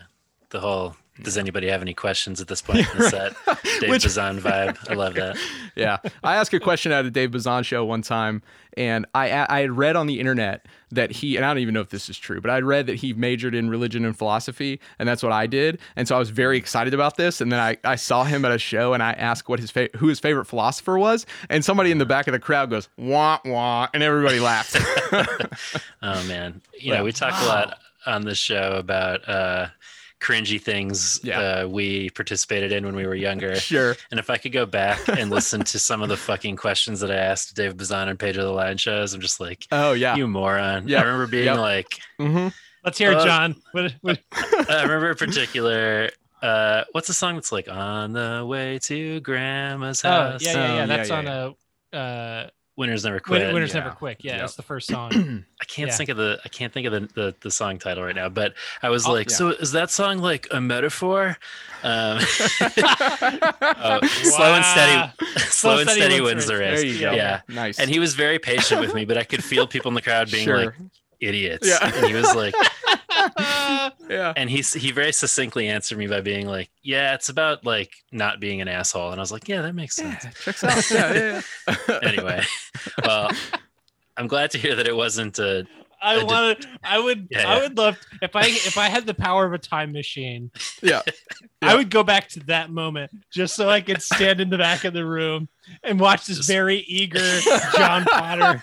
you just point your finger Yeah. at me and laugh. and like! Nerd. Learn your metaphors. yeah. Um, That's so funny. Yeah, I remember after John Kerry got the nomination, I went to see a Pedro show and I was like, Mm-hmm. Yeah. What do you think of John Kerry? And I'm like, Why would I ask that? what a waste of this man's time. Sure. Um, sure. Anyway, well, I'm glad to hear that it was not. Um, I feel like, you know, we talk to a lot of bands and Oh. artists who are involved at the scene. And when they reflect on the time, they were like, Yeah. yeah, it really negatively oh, sure. impacted me in a number of ways. So Yeah. I'm glad to hear that it wasn't necessarily that yeah. experience for, sure. you. Um, but so so nine ball continued. Where where Yeah. did you go from there, sort of artistically? I know Villain District happened eventually, but Yeah, I'm sure there was later other stuff in between. Yeah, for sure. So when I, I quit uh, nine ball, I went back to uh, college. I had dropped out to do nine ball stuff, and so I went back to college and started studying philosophy and religion and all this stuff. Um, and during, I think during that time, I might be. It doesn't matter. Um, around that time, I for I made a um, just solo project because I wanted to. I had been I had stopped listening to. I'd sort of gone through that like young adult phase where you feel like you have to make yourself grow up in some in whatever that means, you know. Right. Um, and so I'd started listening to a lot of like Dylan and Johnny Cash and a lot of sort of. I made the the typical transition from punk rock to alt folk, Right, whatever. right. Um, and so yeah, and so I made a uh, um, I made a couple records under the name The Charming Third. Um, I like it. Yeah. Yeah, oh, I it- like that name. it's still it's still on uh, Spotify. Don't worry. So right, all um, right. I got like a twenty cent check like six months ago. So it's really it's Oh. coming in. I'm I'm I'm waiting. Um, and that was and that was from like two billion listens. yeah, exactly. Um, but yeah, so I, I did. I did that for like probably a year, year and a half, and I had like I would have sort of friends of mine back me up because I know a lot of musicians, but it was always just you know if I needed to play a solo show, I could play a solo show kind of thing. It was like it was cool because Joe and I had always worked in tandem on pretty much everything, and so this was the kind of thing where like I can explore you know parts of the music writing process that were typically his job, you know, in our old band and stuff like that. And also it was the kind of thing where they were starting to become more serious um, professionally, and they like got. And they got a manager and they got a couple of like I don't know if it was distribution deals or something like this, but they were working with companies to try to market their music. And so when you do that, you sort of um, they manage to walk the line really nicely and put out some good music, but you have to sort of do certain things that are business oriented that aren't just well I want to do this because who gives a shit, you know what I mean?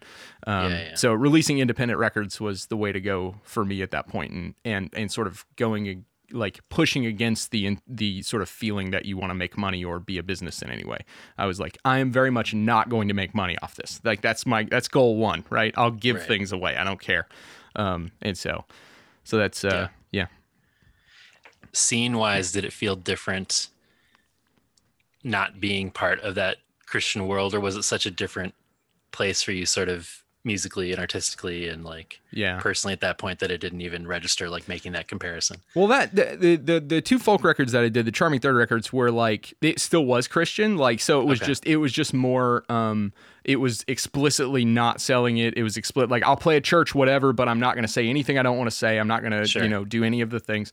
Um and so it was really freeing. It was nice. Um, and then you know later on with just like Villain District or whatever, um, you're just playing all the all the bad shows that you would play in a Christian band without the punctuation of a nice youth group crowd that's excited. Right. You know, it's just bar shows where nobody cares, which is fine. It's fun. It's still a good time. Sure. Yeah. But yeah, So you so did you you said you deconverted it in college, but the Yeah. charming third was post college. You were still Um, no, I think I think I got my timeline wrong. So essentially, um, I was uh, I did Charming Third before and going into when I returned to college, um, and then it was Oh, during okay. yeah. So uh, I might have mixed that up, but yeah, Charming Okay, Third okay. started a little bit before I went back, and then I went back to college, and I kept I did like another maybe six months or a year of Charming Third stuff while I was Gotcha. doing yeah, and my deconversion was you know three years, so it wasn't Right. like a, a sort of you know day Right. and night type thing.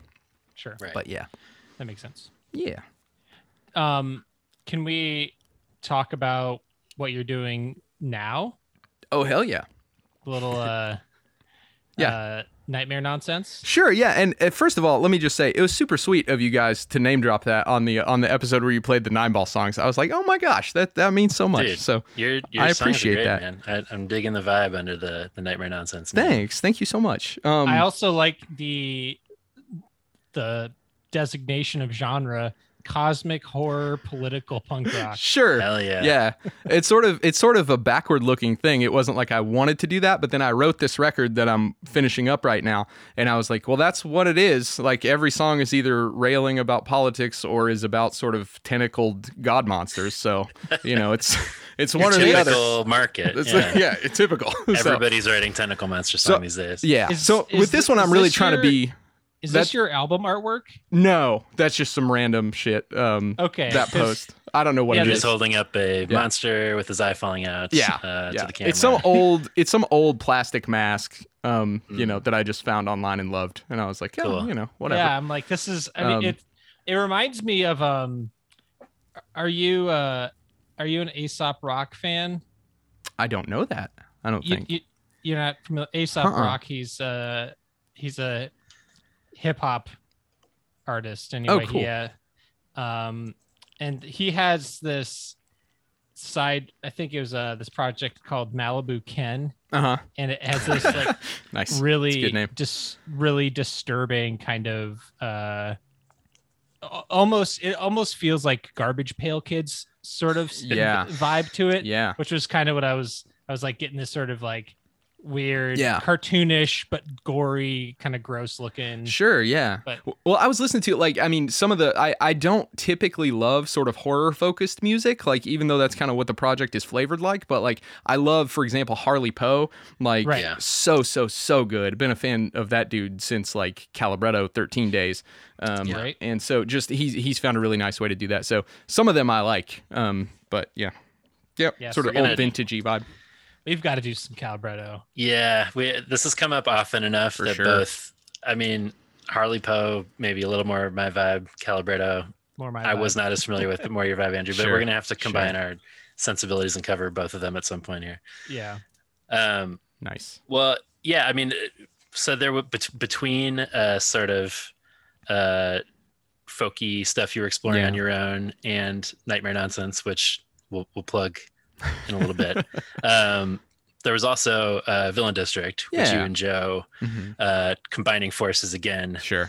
uh, in a different kind of market and with a different kind of sensibility. And you guys only did Yeah.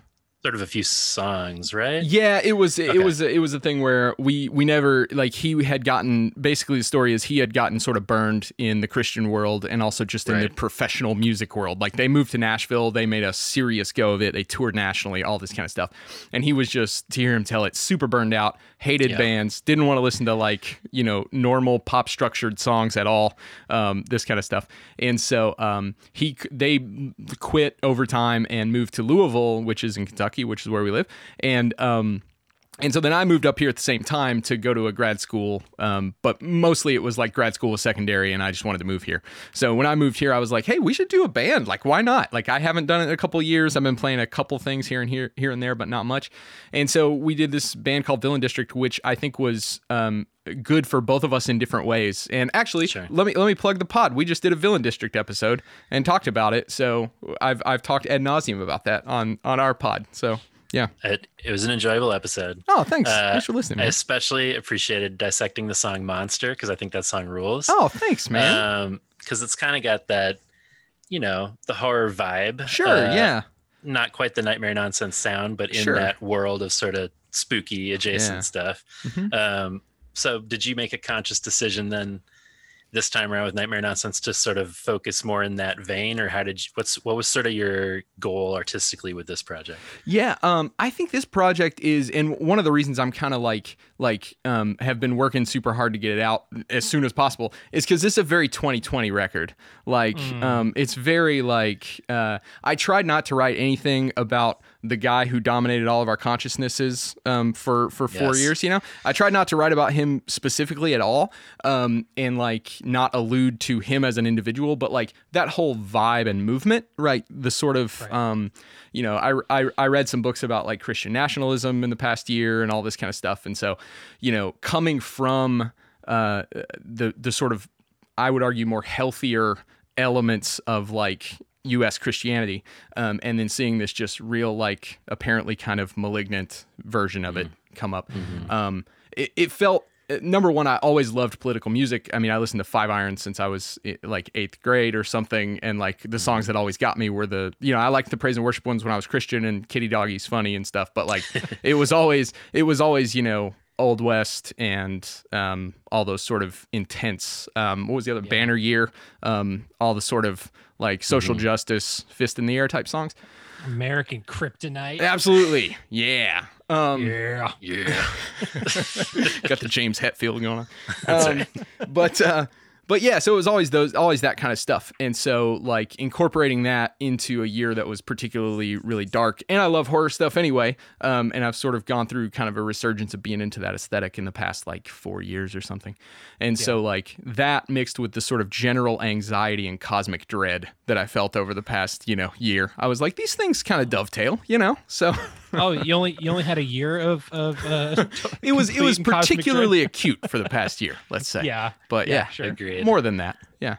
Oh man, yeah. It's have you uh have you gotten the the old Fauci ouchie yet? I got the first one. I'm getting the second one tomorrow. So Nice. yeah, Yeah. So I'm ready for it. I love Yeah, Fauci John- Ouchie. That's the greatest. That's the best name. John and I both have our Fauci ouchies. Very so cool. We're, we're uh, what do you what do you got? What you what you Oh, I got. I'm rocking through? Pfizer over here. Um, Pfizer? Yeah. Yeah. I'm a I'm a Moderna. I'm Oh a- yeah, you gotta wait. your Do you, have, I'm bro Derna. do you, uh, do you have to wait bro. longer? Is that a thing with Moderna? Is it like an extra week between shots, or so? was it an extra week between shots? My my next my next shot is is a it's essentially like a month out. Yeah, yeah, yeah. Gotcha. Okay. Yeah. so I think Pfizer's just like two weeks, right? Yeah, Yeah, yeah, yeah. Well, Something we're like gonna have that. compare strains. We're gonna see what happens. Yeah. Which one's the, the dopest? Uh, well, perhaps when we're all Yeah. vaxxed, there can be a, a nightmare nonsense show or be excellent. Yeah. villain district reunion, and we'll all get together and, and rock it in person. Absolutely. Um, folks can find Nightmare Nonsense uh, on Instagram at Nightmare Nonsense, on Spotify. Yep. Uh, you can, of course, download Common Creatives Podcast on the Rock Candy Network. Uh, is there anything, A, that you want to plug that we haven't touched on, or any other general ACE troubleshooter thoughts you want to get out into the universe as we're covering them Um, right now? let me let me let me check my notes here. Um, Sure. So the only other the only other Ace anecdotes that I had ready were um, I did buy a Les Paul Studio guitar that is behind me right now because John Warne had one, um, and I saw them play live, and I was like, "That is that's just too cool, man! I just want to be that dude." Um, and so I bought one of those. So that's one anecdote, and then the other one is there was a um, nine ball record, which is actually the one you guys played some tracks from, I think, that was called "These Four Walls" was the name of the record, and that's the first line of the Ace self titled uh, record. So Ah. that's where we were, we were we were deep in the Ace world. So yeah. Very cool, man. Yep. I love to hear that. That is Um, that is rad. I love I love that I love that kind of stuff because sure.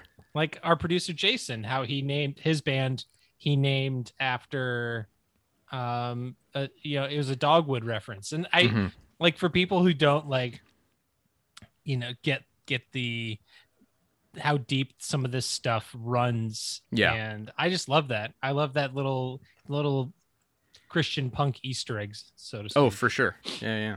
say for example if you name your podcast magnified pod in honor of magnified plaid Yeah. the original name of MxPx and then For nobody example. ever knows what you're referencing Yeah. um, um, yeah i remember uh, i remember john talking about uh, having a les paul studio Mhm. uh, for one of the guitars on uh, on this record we're talking about this week and then a gibson 335 in the other but i feel like nice. I don't know like enough about guitars really to know this, Sure. but I feel like there's a sort of Les Paul sound, and I feel like Mhm. you can maybe hear it uh, on this record. I Yeah. love the sort of squealy guitars, so that all Yeah. makes sense. Um, Will, you are a super cool dude. I hope uh, people check out your stuff more, but you're you're always welcome on the pod. So thanks Aw. for coming by this week. Thanks so much for having me, guys. I really appreciate it. It was fun.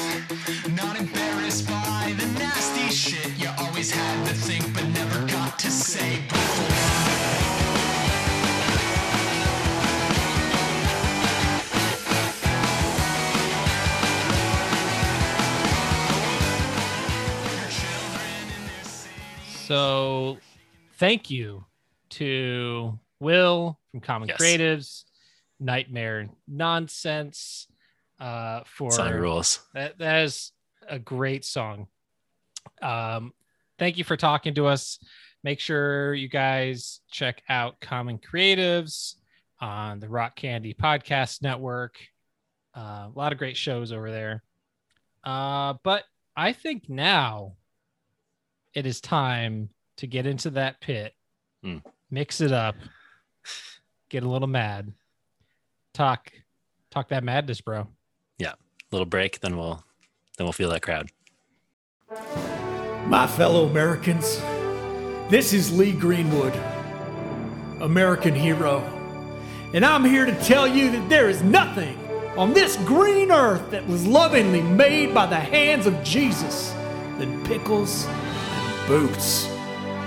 Well, I've got a couple of friends making a podcast about it. That's right, Joe and Reese. And if you're an American, you better fight for your freedom. Get down there and listen to it. The Pickle and Boot Shop.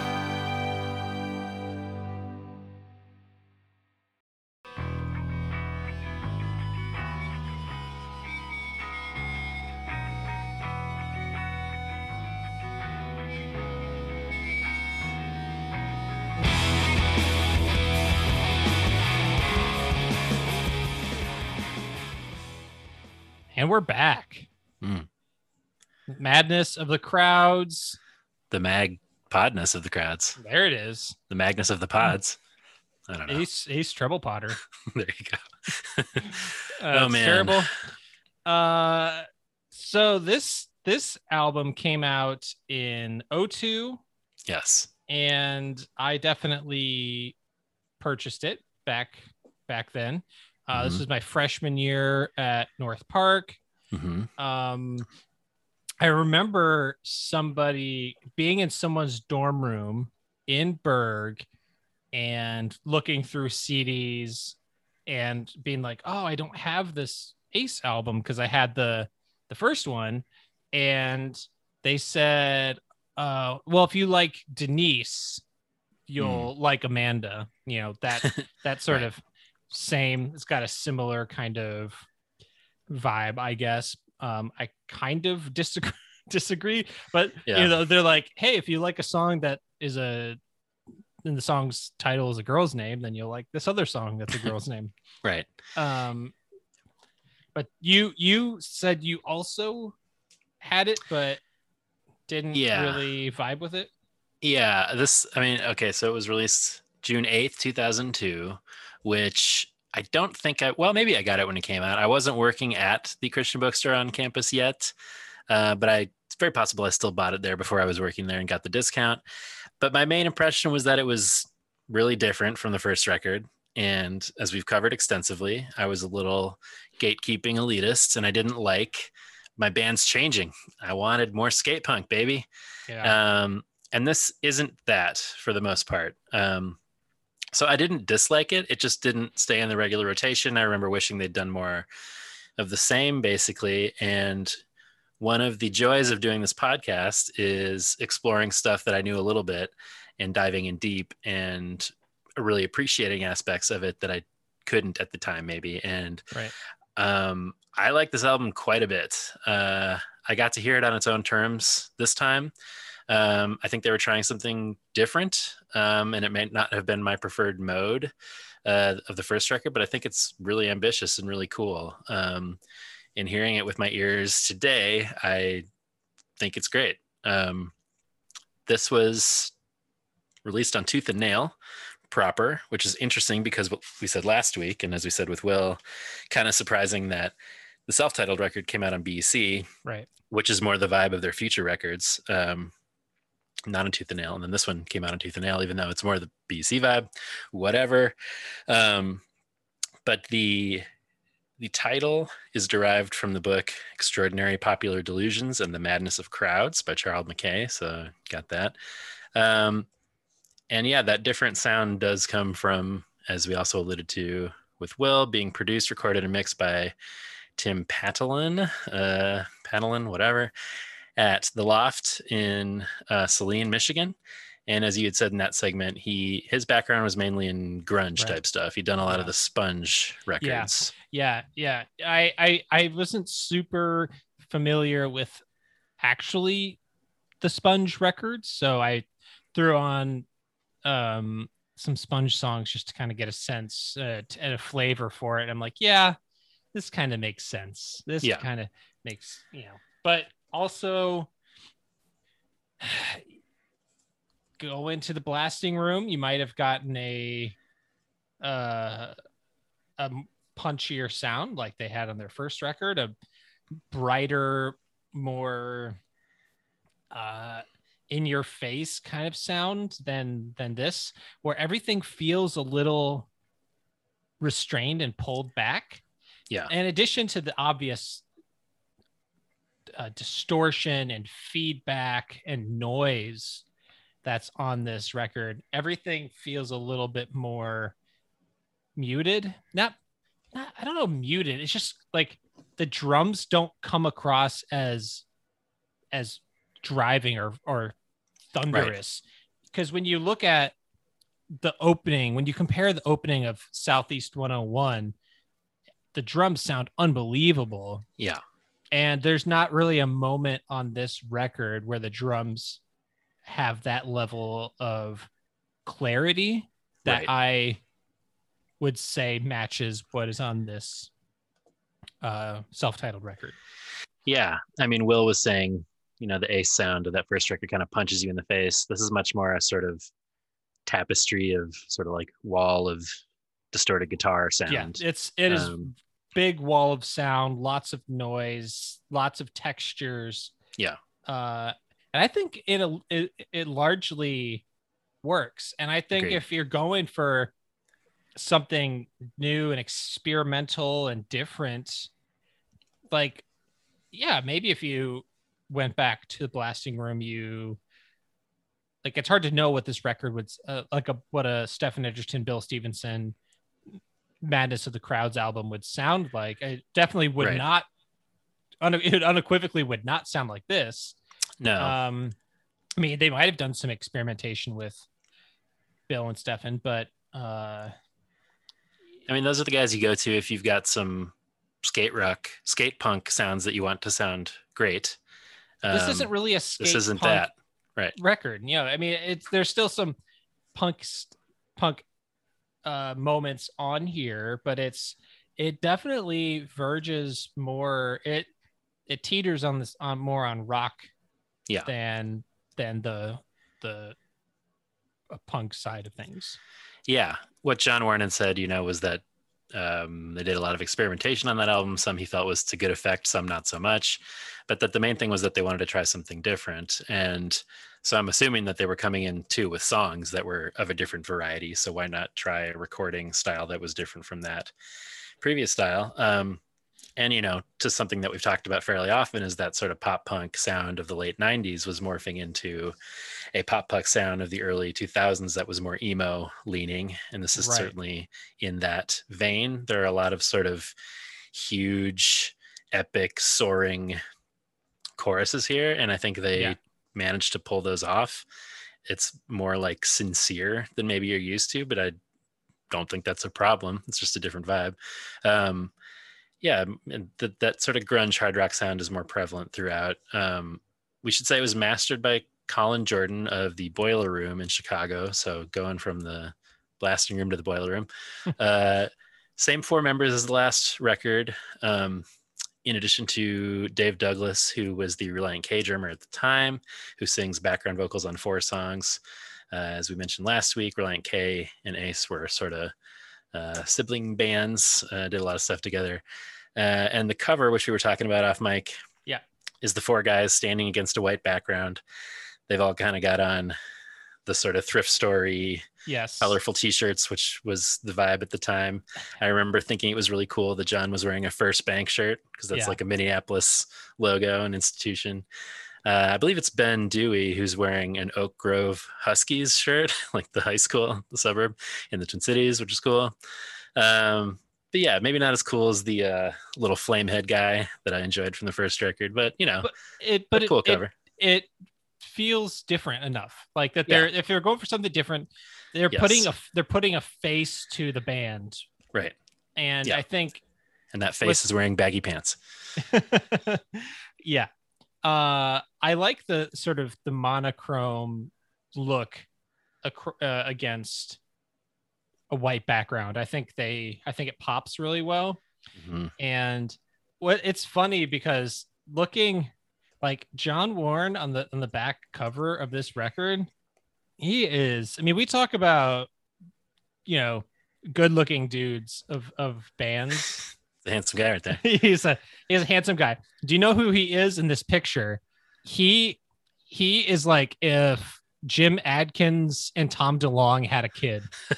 I always thought he looked like Tom DeLonge. Yeah, Uh, he's definitely got it. It like, but he's but that that hair. he's like, got the the Jim Adkins Jimmy Eat World hair going. Yeah, he's got sure. the he's got that Jimmy Eat World uh thing going. But uh good looking dude, good uh good hair swoop. Yeah, he's man. got he's got that raised chin on the front of the record, looking all badass, you Right. know. Yeah. So cool dudes. cool dudes, cool dudes all around. Um, yeah. So So I think what we should you- dive in, but Yeah. I- I'm gonna crack my second Topo Chico hard Oh, seltzer here. damn, bro. Need to get ready. what were you gonna say? No, I'm I'm I'm very curious. We you know, you you had said like you're very curious what my top three I got a feeling we might share a number one, but, but Oh, let's- okay. I I don't know. I honestly, I have, I have no idea. Yeah, let's see what happens. All right, let's open the madness of the crowds with the madness of the crowd. Hmm.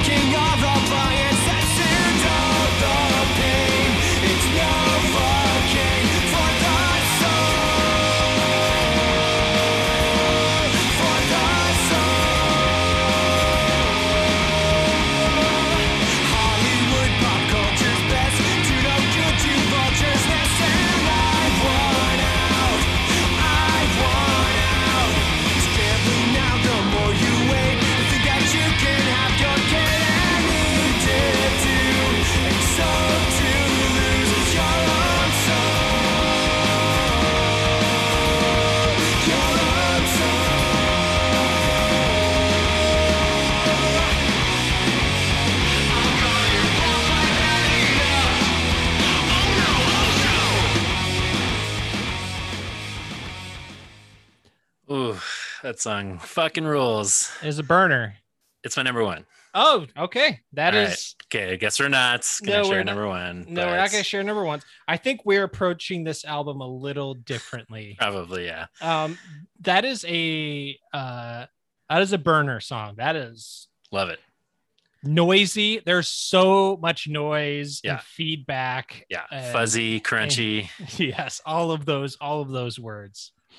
I, I love the energy so much. Um, and you know, it's got a different vibe than a lot of the record, maybe, um, in terms of just how fast and dirty it is, but Yeah. I love it. I I love the energy. I love that it's like kicking the album off with this sound. And again, it's a different kind of sound, but I love I love the sound here. Um, I think uh, our boy Daniel in KC asked John uh, on Twitter uh, when we were posting about this, like kind of about the recording of the song, and John said on that song we cranked up the distortion and layered in tons of guitar tracks, the drums and vocals. He probably said vocals. I wrote vocals. Also had a lot of stank. um, you can hear the crackling of the overdrive on the track itself. You which, can. Hell yeah, you can. It sounds great. Like I, I, when I listen to the song, I'm like, am I blowing my headphones out? And like, no, I think that's the actual track of the Yeah. song. Is just, just peaking and just Yeah. turned up so loud. Love it. this Love it. is so this is one of the songs where i i would love to see this song live Ooh yeah. That you know great. but this is another perfect example of uh, a situation in which we will never see any, any of these songs. Sadly we'll not see these songs live. In a in a in a way that like the chances of us seeing yellow second live very Yeah. uh another you know i don't know. I feel like why not? Let's get let's get just get a john warne bill you know get some ace. Ace opening for Yellow Second. I mean, ace opening for yellow second and then and then uh john can jump in on slap at the bass on some some of those some of those yellow second songs i mean Yeah. Yeah, Um, fast feeling in there too, maybe. best feel I'm always trying to get the side projects, and yeah just get just it's all scott it's all scott and john warne sounds great. Are you kidding me? and andy and and andy, Andy, too. of course. the, the through line. i mean Um, let's I, I think it's confirmed right i think it's think so. confirmed Yeah. okay So done and done. Um, yeah. No, I. I don't know if if the vibe of this was just too different for me from the get go when I heard it. You know, whatever it is, 18, 19 years ago. Um, but I love it as as a sort of this is our sound right now, uh, Yeah. sort of like statement to start the album with. Um, lyrically sort of as will said kind of about the problems of the modern era society sort of going against the grain of sort of consumerism and stuff um, not in a super hard hitting way but in a general enough way that i can get on board with and resonate with i think. Um, Um, so. is uh are they talking about when they say oh no hojo are they talking about like howard johnson howard johnson's? Does hojo stand for anything other than that? I don't know. Like is it like are they oh going no hojo.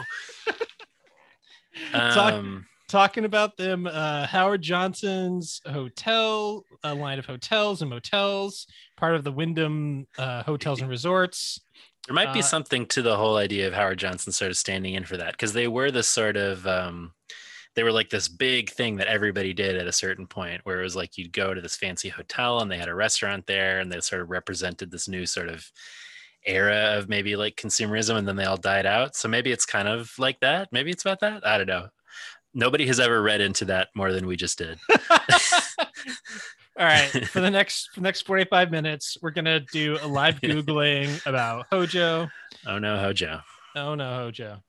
Uh, yeah, but I love that. Like, uh, I've, I'll call your bluff. I've had enough. That that Yeah, that that part right there is so dirty. Let's. I've called should, you bluff. I've had enough. should we listen to a little bit? Yeah, we should.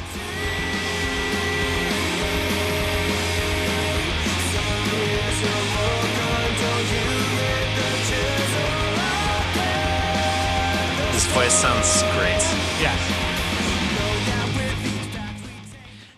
Yeah, I um, I think that this album has John's like going from uh going from the don't stop a rockin' right. to the debut to uh their or their their self-titled Yeah. to this Yeah. uh unbelievable Yeah. how much his voice progressed in three Totally. years Yep. I mean, his voice sounds great on the self-titled, but here he really gets a chance to he has show his it off. he has his best like this is Yeah. he just keeps getting better which is why it feels unfair that the that ace didn't right. like to have that sort of crossover success because of they Yeah. i just felt felt like they they had all of the components there right Right. Yeah. Yeah. And to your, you know, Jimmy Eat World's comp earlier, like his voice is not unlike Jim's. And Yeah. he can sustain and belt and have the vibrato of the kind of singer who does crossover. So um, Yeah. just a great, uh, great vocal performance across the record here and great melodies throughout too. We'll get to Yeah. some of those very shortly, but uh, Yep. into it. very into it um now we're going to go from that burner to starting off a little a little mellow Mm-hmm. It's two o'clock your time, midnight. Oh. So this is like a slow romantic song. exactly it's just gonna like an acoustic guitar is gonna come in any second I can sit down, yep. take out my lighter. yeah could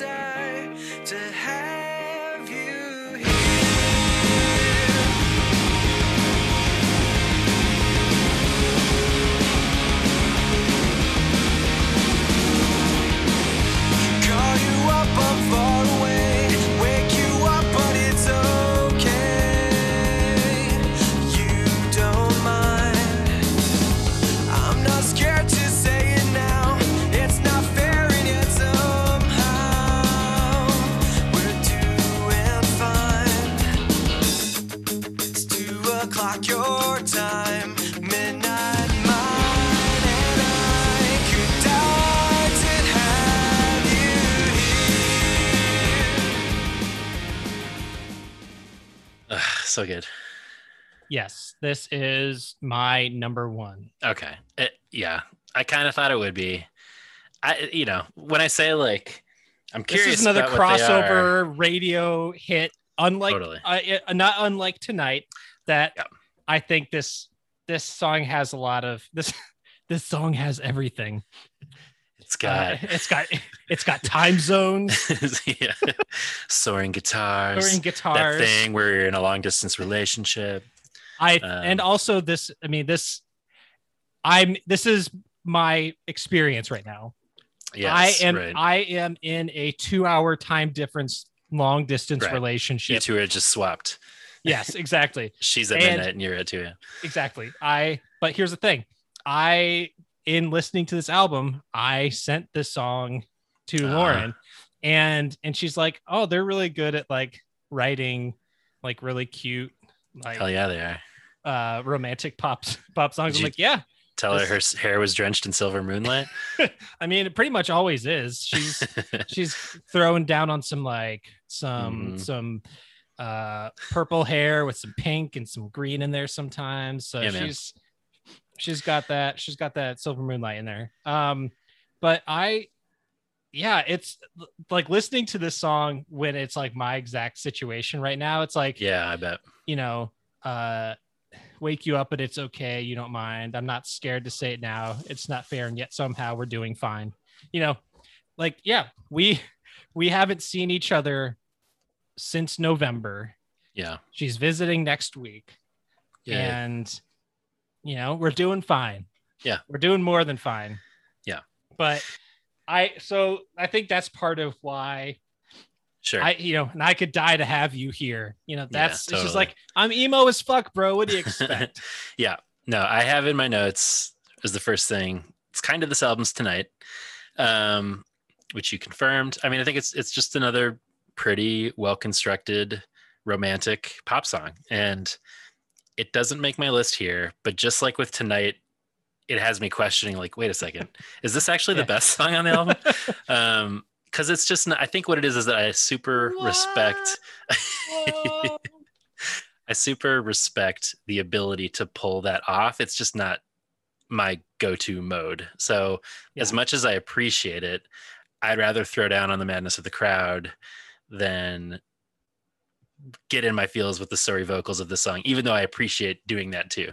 Um, so yeah, I don't know. I would say, you know, like tonight for me, it like threatens to be maybe a little too poppy or syrupy for me at times but it never dips fully into that. It pulls it off, just like with tonight. And I think that's a careful line to thread. And it's just a really satisfying, clean, hooky pop song. I love the dynamics that are at play at play here, as you alluded to you know the quiet into loud, the the soaring guitars and the bridge. Um, yeah, the, that palm muted transition yeah. between the yeah ding ding ding ding ding ding ding. ding it's great. Then, yeah, just explode. Yep. Yeah. Full release. Um,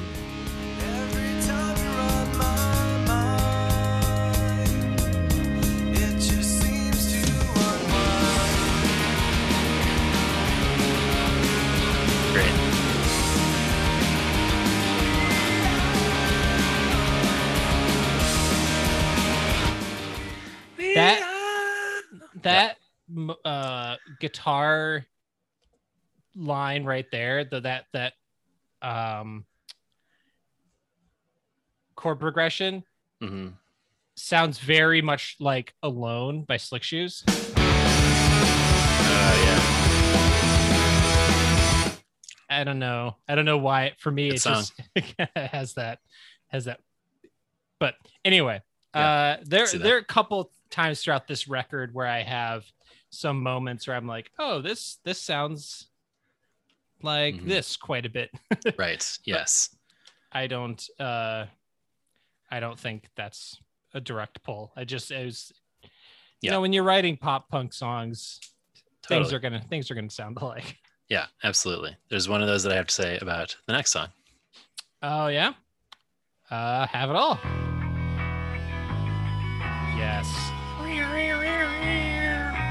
Hit me with that grungy feedback.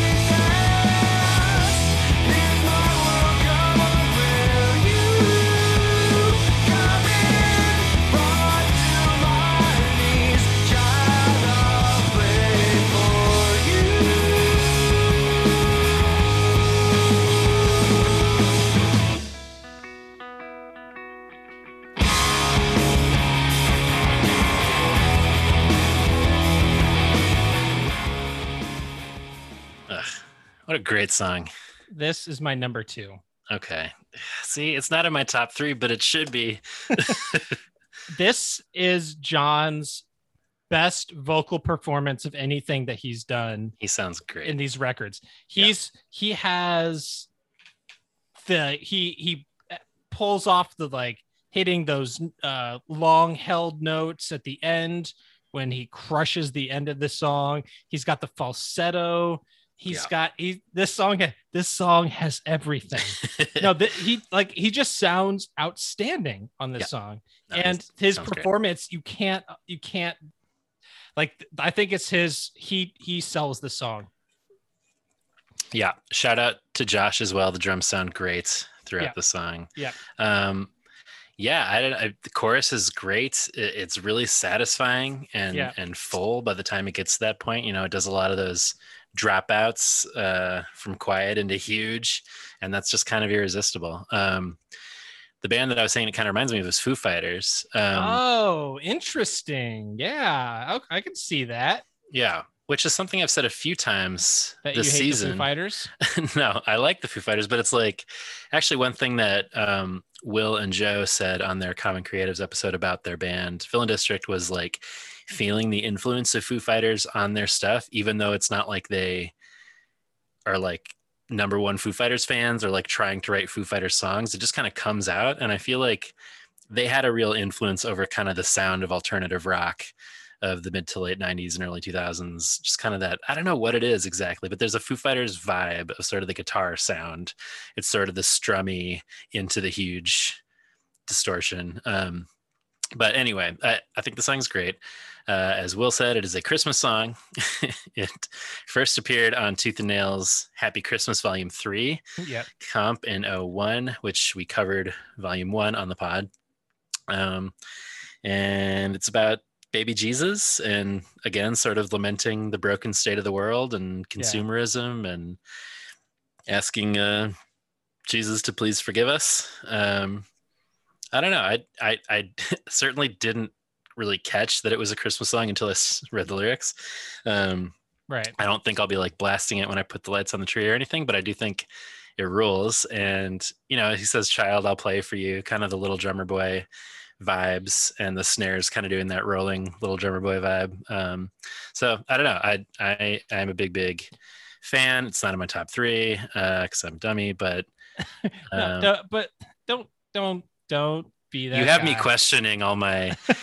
I think you're right that we're approaching it differently. These are two kind of pop leaning epic sort of rock songs, and mine are sort of the my the songs that I choose ones. my, my the songs that I choose are on the on the album are way are pretty much all of the very emo songs. sure, yeah, And I don't know, I think for some reason those are the ones that I think are just extremely strong.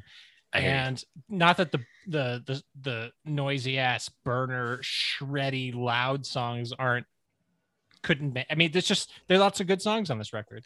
But I also want to call out you know something that Will said in our interview was just talking about like how John's lyrics are little next level compared to his contemporaries. Um uh Savior born in manger, please forgive us born in the inn. Hmm. I think that's a great line. yeah, That's yeah, a great line. It's sort of, it's like, you know, essentially being like p- the people that are in this in the the the context of the song, like people who are like shutting out Jesus and Mhm. shutting out this this child that's coming to bring hope to the world and Yeah. we're shielded in our uh our comforts you know Yeah. and Yeah. i think that that's part of the message on a number of these songs like the madness of the crowd talking Yeah. about uh uh, we've got all our sciences making our appliances to dull the pain. It's Novocaine Mhm. for the soul. So there's this, you know, we're we've got our stuff. We're in the inn. We've got our shields up. We've got our, you know, comforts and everything. Yeah. So I just think that's a I think that's a great line. totally. Well said. Um, and a great Christmas song theme to have. I love those Christmas songs that are like, ah, before you sing about baby Jesus, maybe think about how we're fucking up as a society. um, so into that. Amen. Um, yeah, that that's that's uh yeah. I mean, I wish more Christmas messages were focusing focusing on that because you know, when you think about, you know, it's April. we're talking Christmas. But you know, like uh you know, the talking about like how you know, there's the there's a light in the world, but in the darkness will Hmm. not overcome it and, and things Mhm. like that. I think okay, let's we we spend a lot of time talking about the light, the light of the world, Jesus coming to the world, the hope. But what is the darkness? Can we talk about like Mm. what that darkness is? Yeah. Like what is the darkness that is encroaching on the light? right. That's the shit right there. This is good, man. Are you gonna do a Christmas album this year?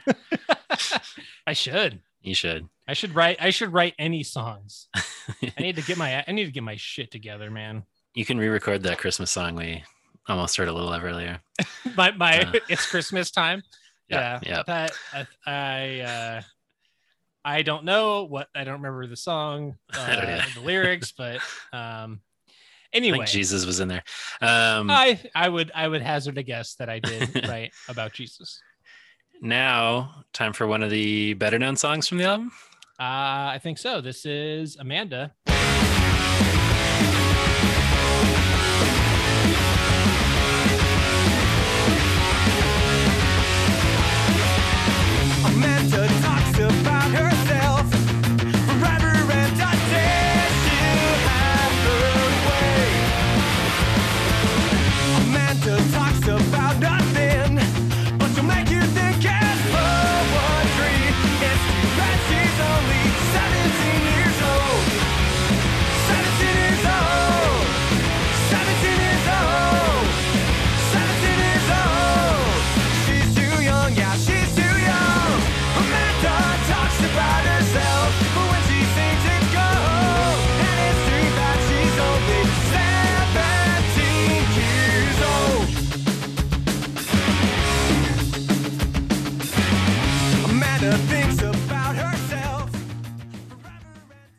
God, this song is so fucking catchy. It rips pretty hard. It rips pretty hard. It's too bad that the lyrics are a bummer. so I I asked John about this song, a little bit more context about this song. Yeah. Amanda isn't a real person. that was one of my questions. He he said that this was it was sort of an amalgamation. He said that like he wasn't trying to like like it wasn't like trying to be like a jerk song. He wasn't trying to be a jerk about Right. anything. Uh, but it was just sort of like an amalgamation of experiences and people.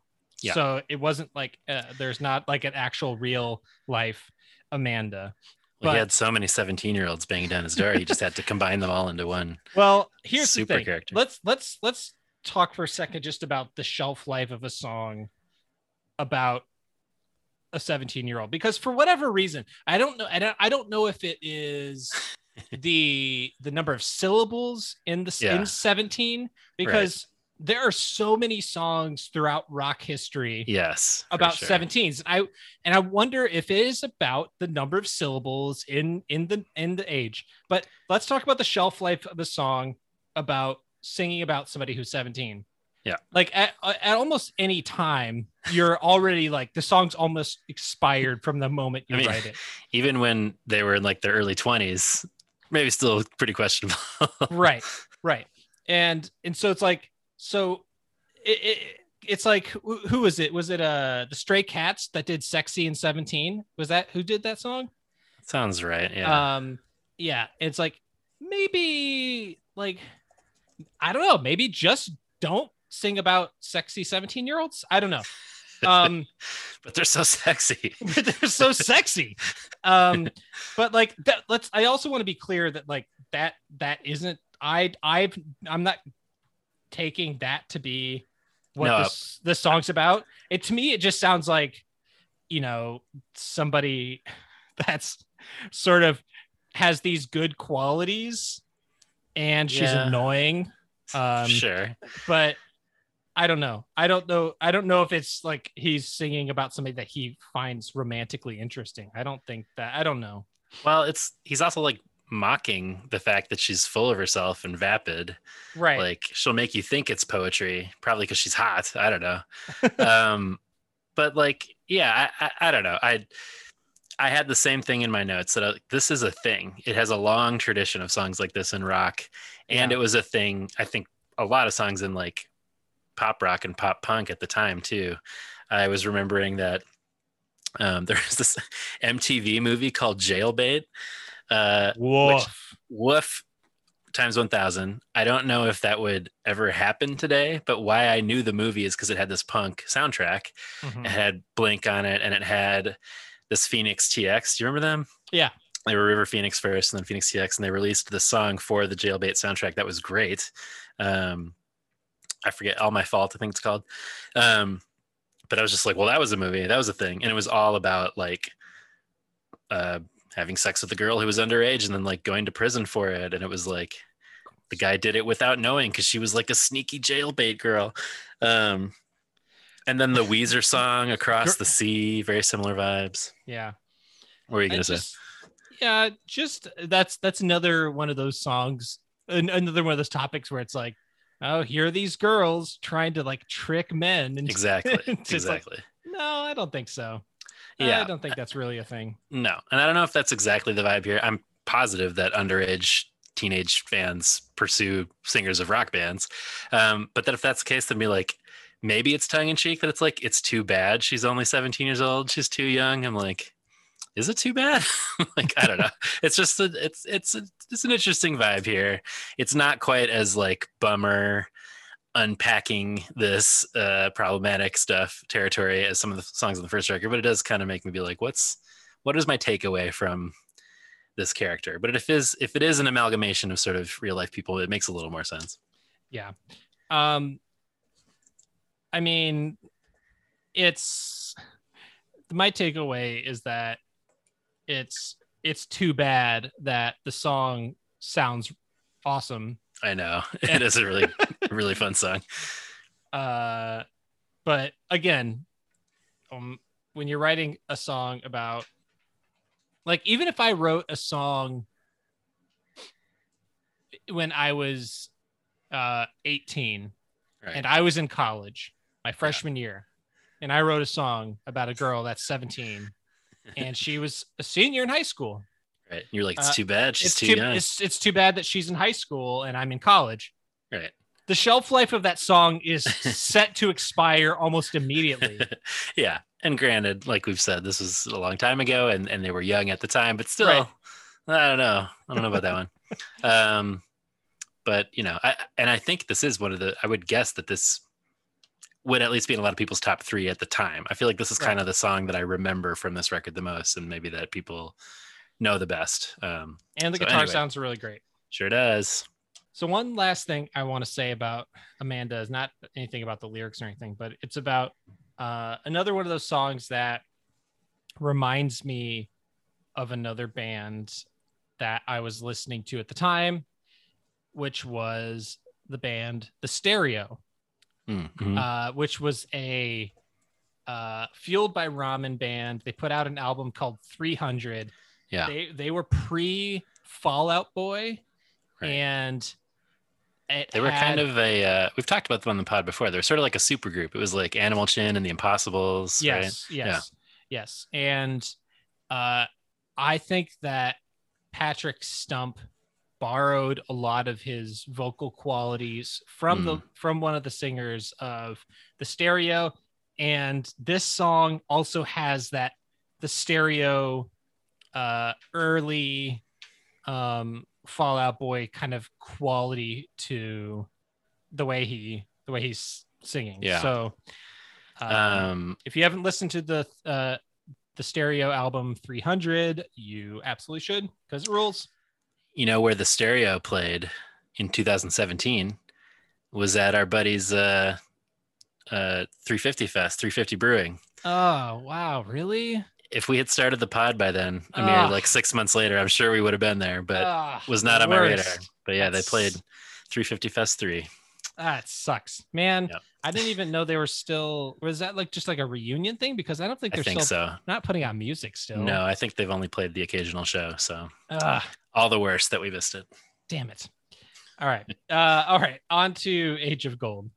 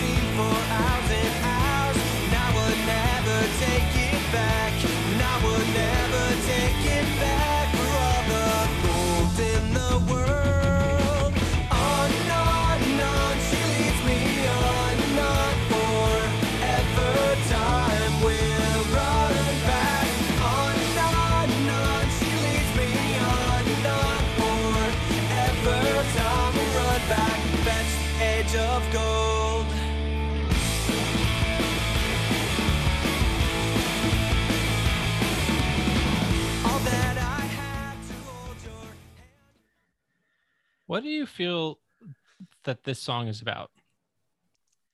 Seems like a breakup song or a I looking mean- back on a relationship song. Yeah, I mean, other than the, you know, she leads me on, um, but uh, time will run back. Is this sort of like time will run back? Is that like looking back on? That's how I took it. Yeah. Yeah. And what's the age of gold? Is that is like is that his his concept of like this this was the time in our relationship where it was the best or like how how do you interpret? Uh, I that? think so. Um, yeah, I guess when I was thinking about it, I was imagining like when he looks back, that was the age of gold. Okay. Uh, but he also says, um, close your eyes, I'll kiss you and I'll hold you until dawn. And I would never take it back. I would never take it back for all the gold in the world. Um, but that's, I don't think that means that's the age of gold. No, I, I'm standing with my, I think he's looking back on sort of, he didn't know how good he had it kind of thing, maybe. Gotcha. Yeah. Um, or at least that's how I interpret it. I, the song is fine to me. I don't know. yeah, it's okay. um, it's it's okay. It's not my favorite, um, but still, still relatively catchy chorus. Agreed. Yep. Um, I don't really have much to say actually. Me neither. song. Age of Uh, done. Um, and on to Estella, which I do have things to say. Hmm.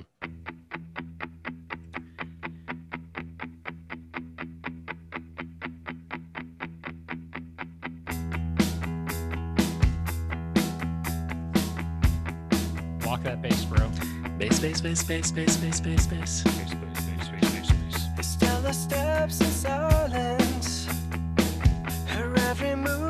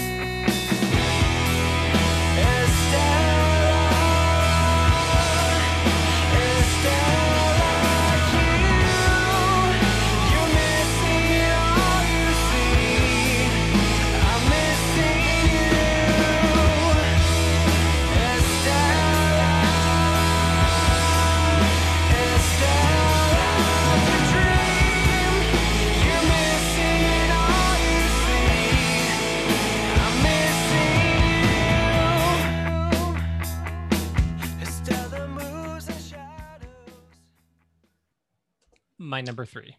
All right. Yes, you, you took a definite approach, um, which means that none of our songs overlap. Nonetheless, as with your top two, I can appreciate the song's prettiness and its soaringness. I think it's I think the vibe is just a little too slow for me, but Yeah, I still appreciate it. I think this this album just has more of those songs on it. Yeah. You know, it it has it's it feels a little bit more introspective, a, maybe a little more bittersweet. Yeah. Than than the uh, self-titled, uh, and I don't know. There's it's it's there's love, there's heartbreak, but Yeah. There's heartbreak, but there's no, and therefore all women are bad. songs. Right. It's just Exa- sad. yeah it is it is just sad and uh and i don't know uh Stella steps in silence, her every movement caught, encased in gilded memory. I mean, My God, what a what a what great opening lines. this guy knows his way around a poetic verse Yeah. and turn of phrase. Yeah. Um, Uh, yeah. So I I I just love how big the song sounds and the yes. the, the the little echo and reverb they have on his on John's vocals. Yeah. Uh, but just like that steady, the steady bass, the ring ding ding ding ding. Yeah, ding, it's ding, cool. Ding. It's great. Um, yeah, it seems to me to be another looking back on a relationship song. Uh, it's the vibe Right. I get. Um, you asked me over text what Yeah. the song reminded. You were wondering what it reminded you of. Yeah. What the vibe I had in my head was sort of the like, dare you to move, like Switchfoot vibe. Oh, it feels like that to me. Um, but you had a different, uh, better, in my opinion, song in mind. well, my well, I need to get to the the part Okay. that I'm referencing.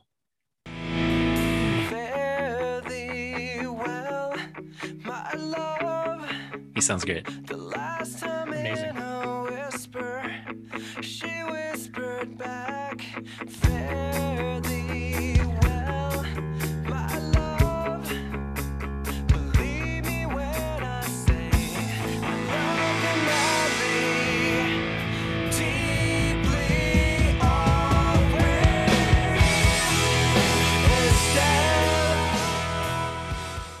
Uh, so that part right there is I I so I couldn't figure it out. I was trying to figure out what song it reminded me of, and I was like, and like I know I've heard this sort of progression before, and I couldn't and I couldn't nail it down until I had this realization. I was like.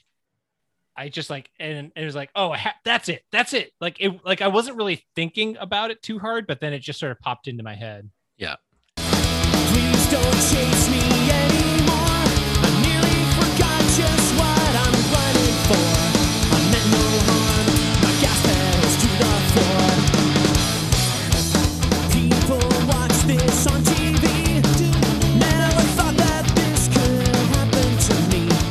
So that's 10 foot pole the getaway Great song. great great song but that that same sort of descending uh progression Yes, for sure. I was like oh my god yeah that's where I feel like that was rem- very reminiscent to me Yep. uh both great songs uh 10 foot pole obviously a little more skate punky right, right. on getaway but yeah, anyway yeah. you're not wrong. Um, 10 foot pod one day. the pot away Yep. um anything else uh, you want to say about estella Nope. All right. We're going out to sea we're going to do a uh, this is their Sea sea, shanty. sea shanty song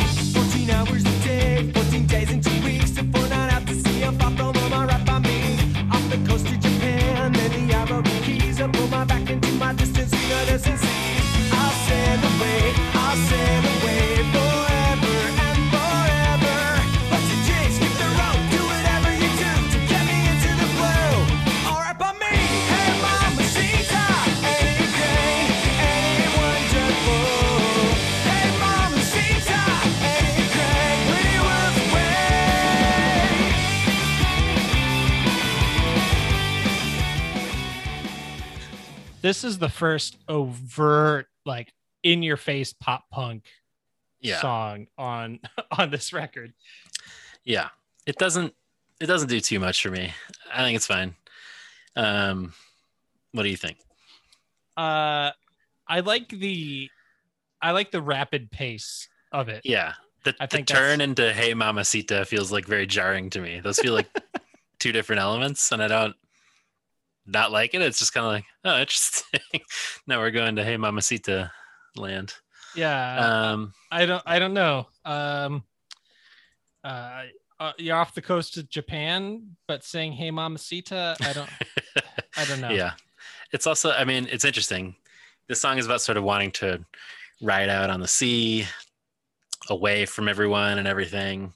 Um, there's another song, just a couple songs, kind of about the same thing, but that time with a love interest. Um, Right.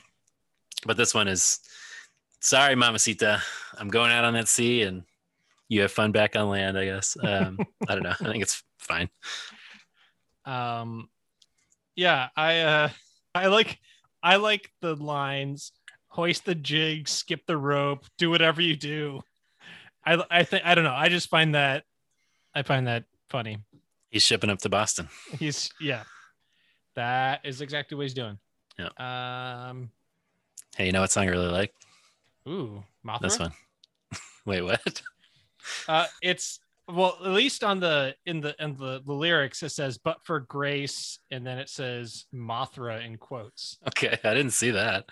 I like that. Yeah. Is that like a madness of the crowds? Is Mothra? Does that fit in that alliteration somehow? uh, I don't think so. Oh man, I love the idea of being called "but for grace" in parentheses Mothra. I hope it's about a giant monster. Reminding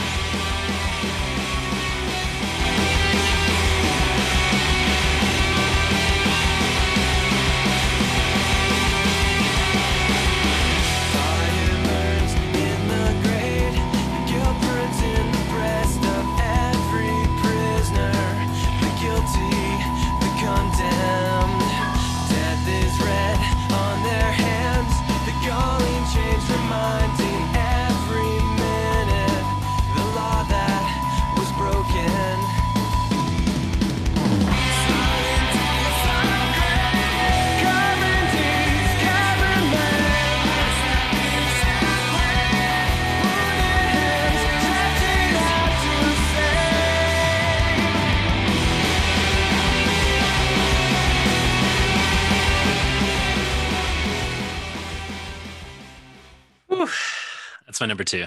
All right. You know, I imagine this song at that at that moment with the like with like lights, like strobe lights flashing on the stage. Ugh, give it to me this minute. Uh, yeah, I just from the opening distorted guitars on, it's just like I'm I'm so with it. It's like Yeah. Epic chorus. You know, it's got that grunge vibe of like minor chords in the verse, quieter, and then it just explodes. Um, Yeah. Full release. I'm always going to say that now. um, but yeah, just that raw sound of the squealy guitars throughout, like you were saying. The and So this is, combined uh, with the drum sound. Ugh. So this is no. So this would be your. Uh, this wouldn't. Be, I mean, your full release is uh, Madness of the Crowd. Yes, this, yes. Would this this be your initial Yeah, I, initial think, I think so. the first release? My IR. Um, yeah, sorry, I- sorry, John. that's okay.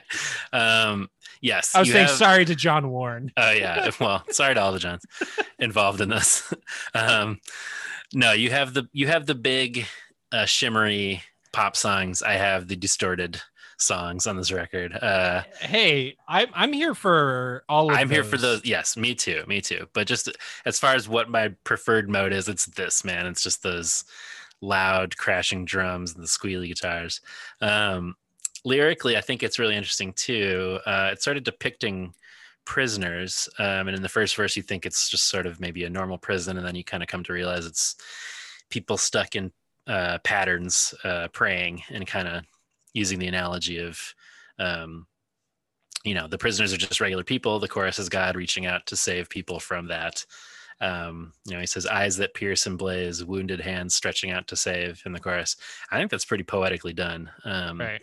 pretty powerful analogy and turn of phrase. I think you know, kind of regardless of what maybe you would think of the theology. I think it's I think it's a really interesting uh, take on the idea, and again, poetically said. Um, so yeah i think i think what it the analogy i'm getting from this is that we are the prisoners. We you know the sinner the mhm. um because he says you know it was us all along. We we betrayed for silver. We denied three times. We washed our hands then doubted his. Save us before we're swinging which is pretty dark. But yeah, you know uh if that's the theology the theology of like um that you know jesus is stretching out to save yeah, um save us from essentially death or yeah, um separation however you want to envision death yeah. I, th- I think I think the poeticism when approaching that kind of topic or analogy goes a long way. Um, you know, some of the stuff we talked about the season is like there are these sort of heavy-handed messages and they're dealt they're delivered bluntly, which doesn't Yeah. help them be digested well. Um, I, are you saying uh i killed the son of god today yeah, that might be one that I'm thinking yeah of. um and yeah just the just the the poetry and the sort of uh simile and makes you kind of take a step back and think about it feels more resonant and it feels Yeah. less like i'm a piece of garbage but god came to save me and more like right we as a people are prone towards darker impulses sometimes but um there's a god who is interested in in more than that for us so Yeah. anyway I think of the bands that we've discussed this uh, season, that John Warne is clearly Yeah. um, the best lyricist among Yeah, them. no question Um, and I, it's just been a pleasure revisiting a lot of these, a lot of these songs, just lyrically, because I think Yeah. they're pretty, they're very strong and pretty profound at times. Yeah, agreed. yeah between the between the Amandas and Mamacitas, you know, you got you can get some. yeah, as long as you got one, I'll take the other two. uh, let's go away. Mm.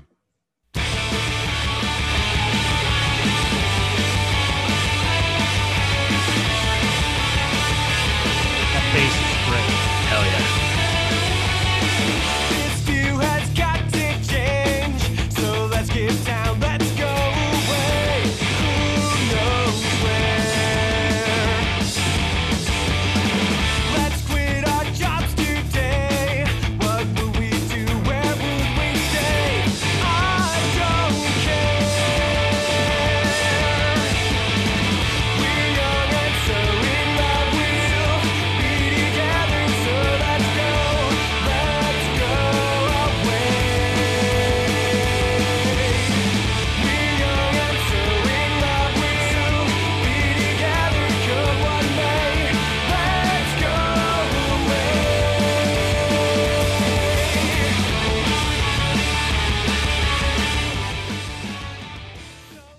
My number This- three Okay, yeah, this song is great. It- rules. this is a Jimmy Eat World song. yeah, yeah, definitely very adjacent. I I I'm I'm into this song quite a bit. I I love how that that high guitar with that really low yes. prominent bass. Yeah. Yeah. Yeah. Just the yeah the bass is the sort of like you know underlying spine to that central hook of the. It's Yeah. so catchy. Ugh, Yeah. it's so good, and the guitar sounds great. I love the harmonies. The harmonies are spot on. yeah yeah they really take it up to another level for me Yeah. um also a great bridge that i would like to hear if we could Let's Uh, do it. there's a cool solo into sort of a big hard rock guitar sound at about two minutes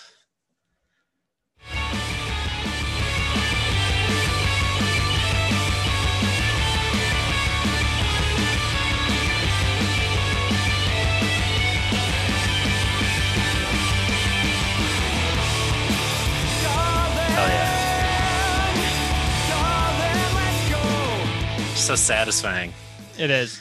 Ugh. and I and I like the message of the song. That it speaks it speaks to the the emo boy who who leads with his heart.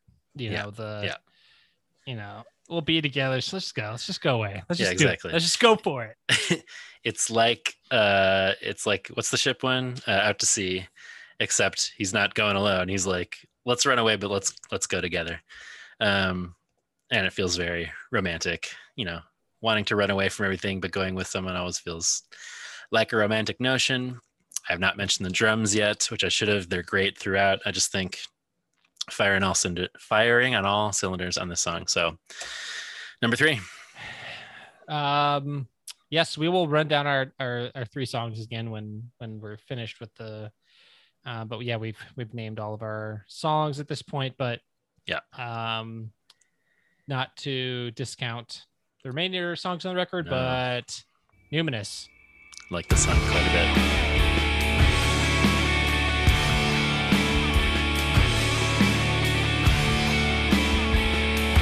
That high, just uh, just a little distortion in there in the background. Feedback.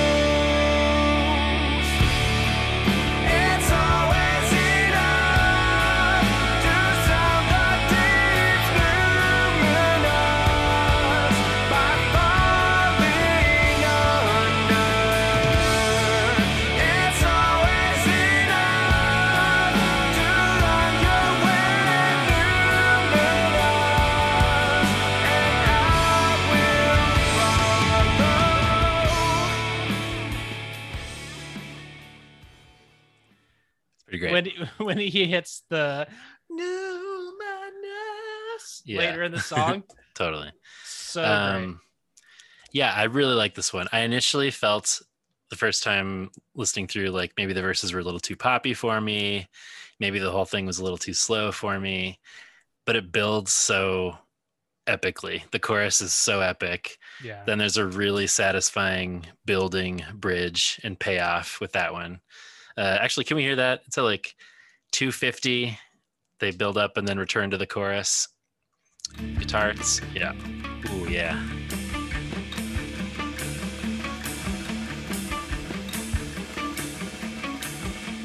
Drum roll getting me pumped. Yeah. The lights are flashing again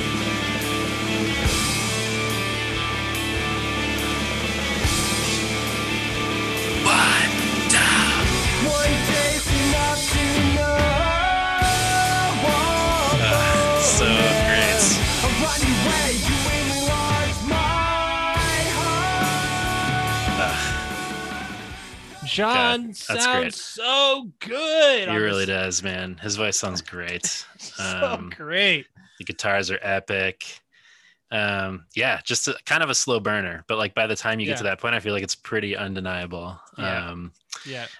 another kind of girl or god song even though it's about god for sure but like again written with this sort of poeticism and almost romance uh i'm here for it it feels kind of Yeah. old testamenty or something where there were these like sort of romantic songs about god um into it i don't know i i I like it a lot. I, it kind the first time I listened through, I was like, "Well, this is the album closer. Why is there one more song after this?" Um, but I really like the way the next song ends too, in sort of a satisfying way. So, yeah, Your to that? reach. Yep.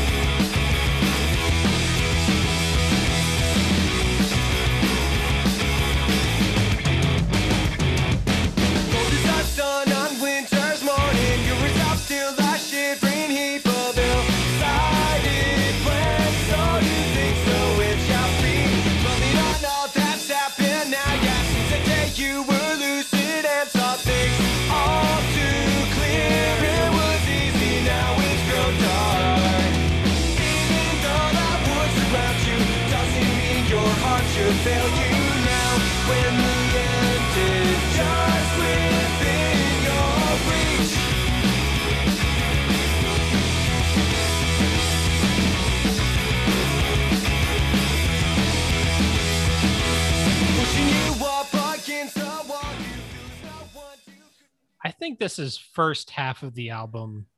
Uh, like I think ending on a song like Numinous, it's too epic to not end on Numinous. Yeah, yeah. This this to me is like in the in the first five songs somewhere. It has it has that driving component to it. Yeah. Um, and That I don't know. Maybe maybe they felt like it was too on the nose to close with a slow burn epic jam like Numinous, but I think I felt that way at first, but that there are these sort of like wild drums that come in with the bridge and toward the end, and then it sort of ends with this like spacey kind of like drum rolls and echoes, and kind of feels like this cool sort of, um, yeah.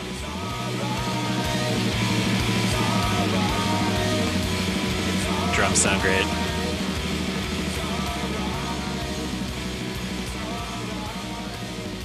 It's kind of like repeated and yeah. I don't know. I think it's cool.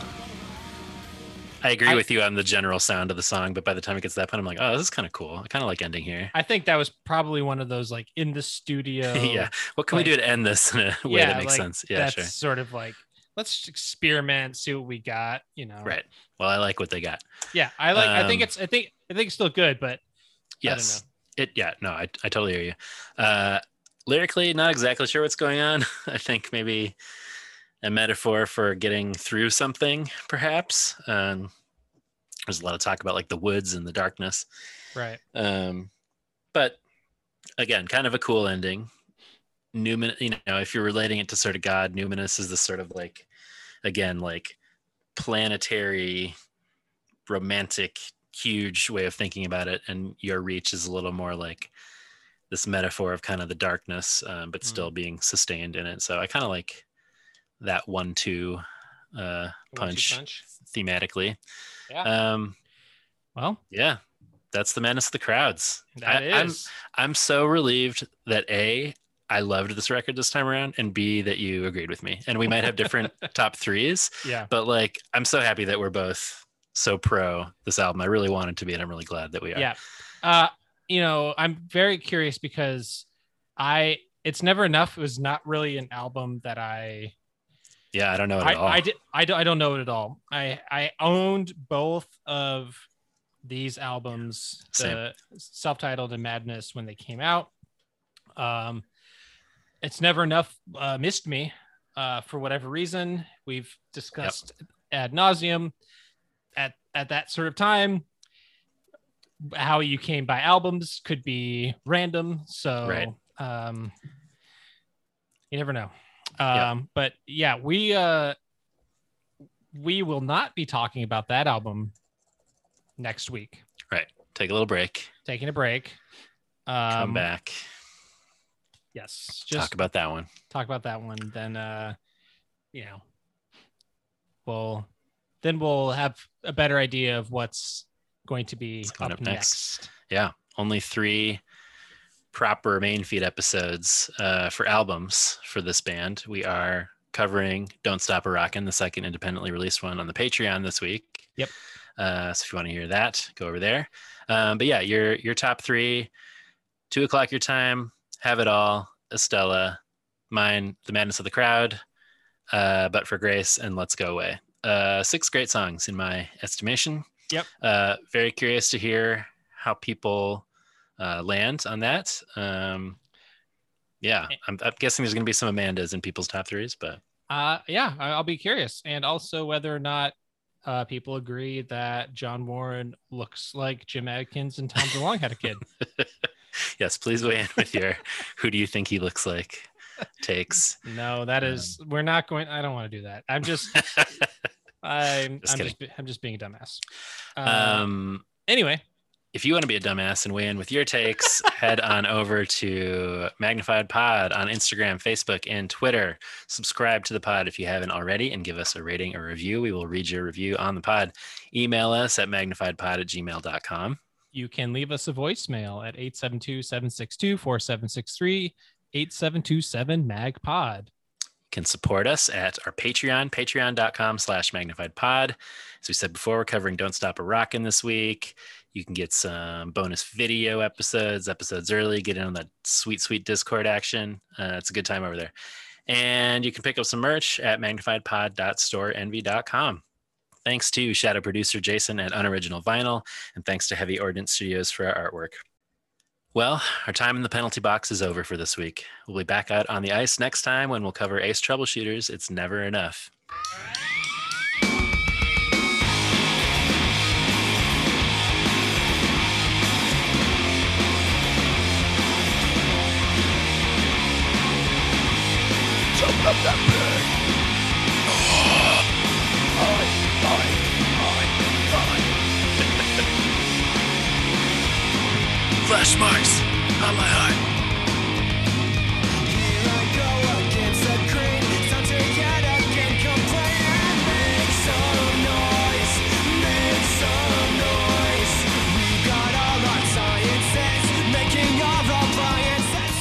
All the pain. Now again. There's like 160 guitars on that track. Ugh, give me more. Give me more. Give me 161. what were you thinking, Tim? You shorted us one guitar, bro. For more shows like this one, visit rockcandyrecordings.com.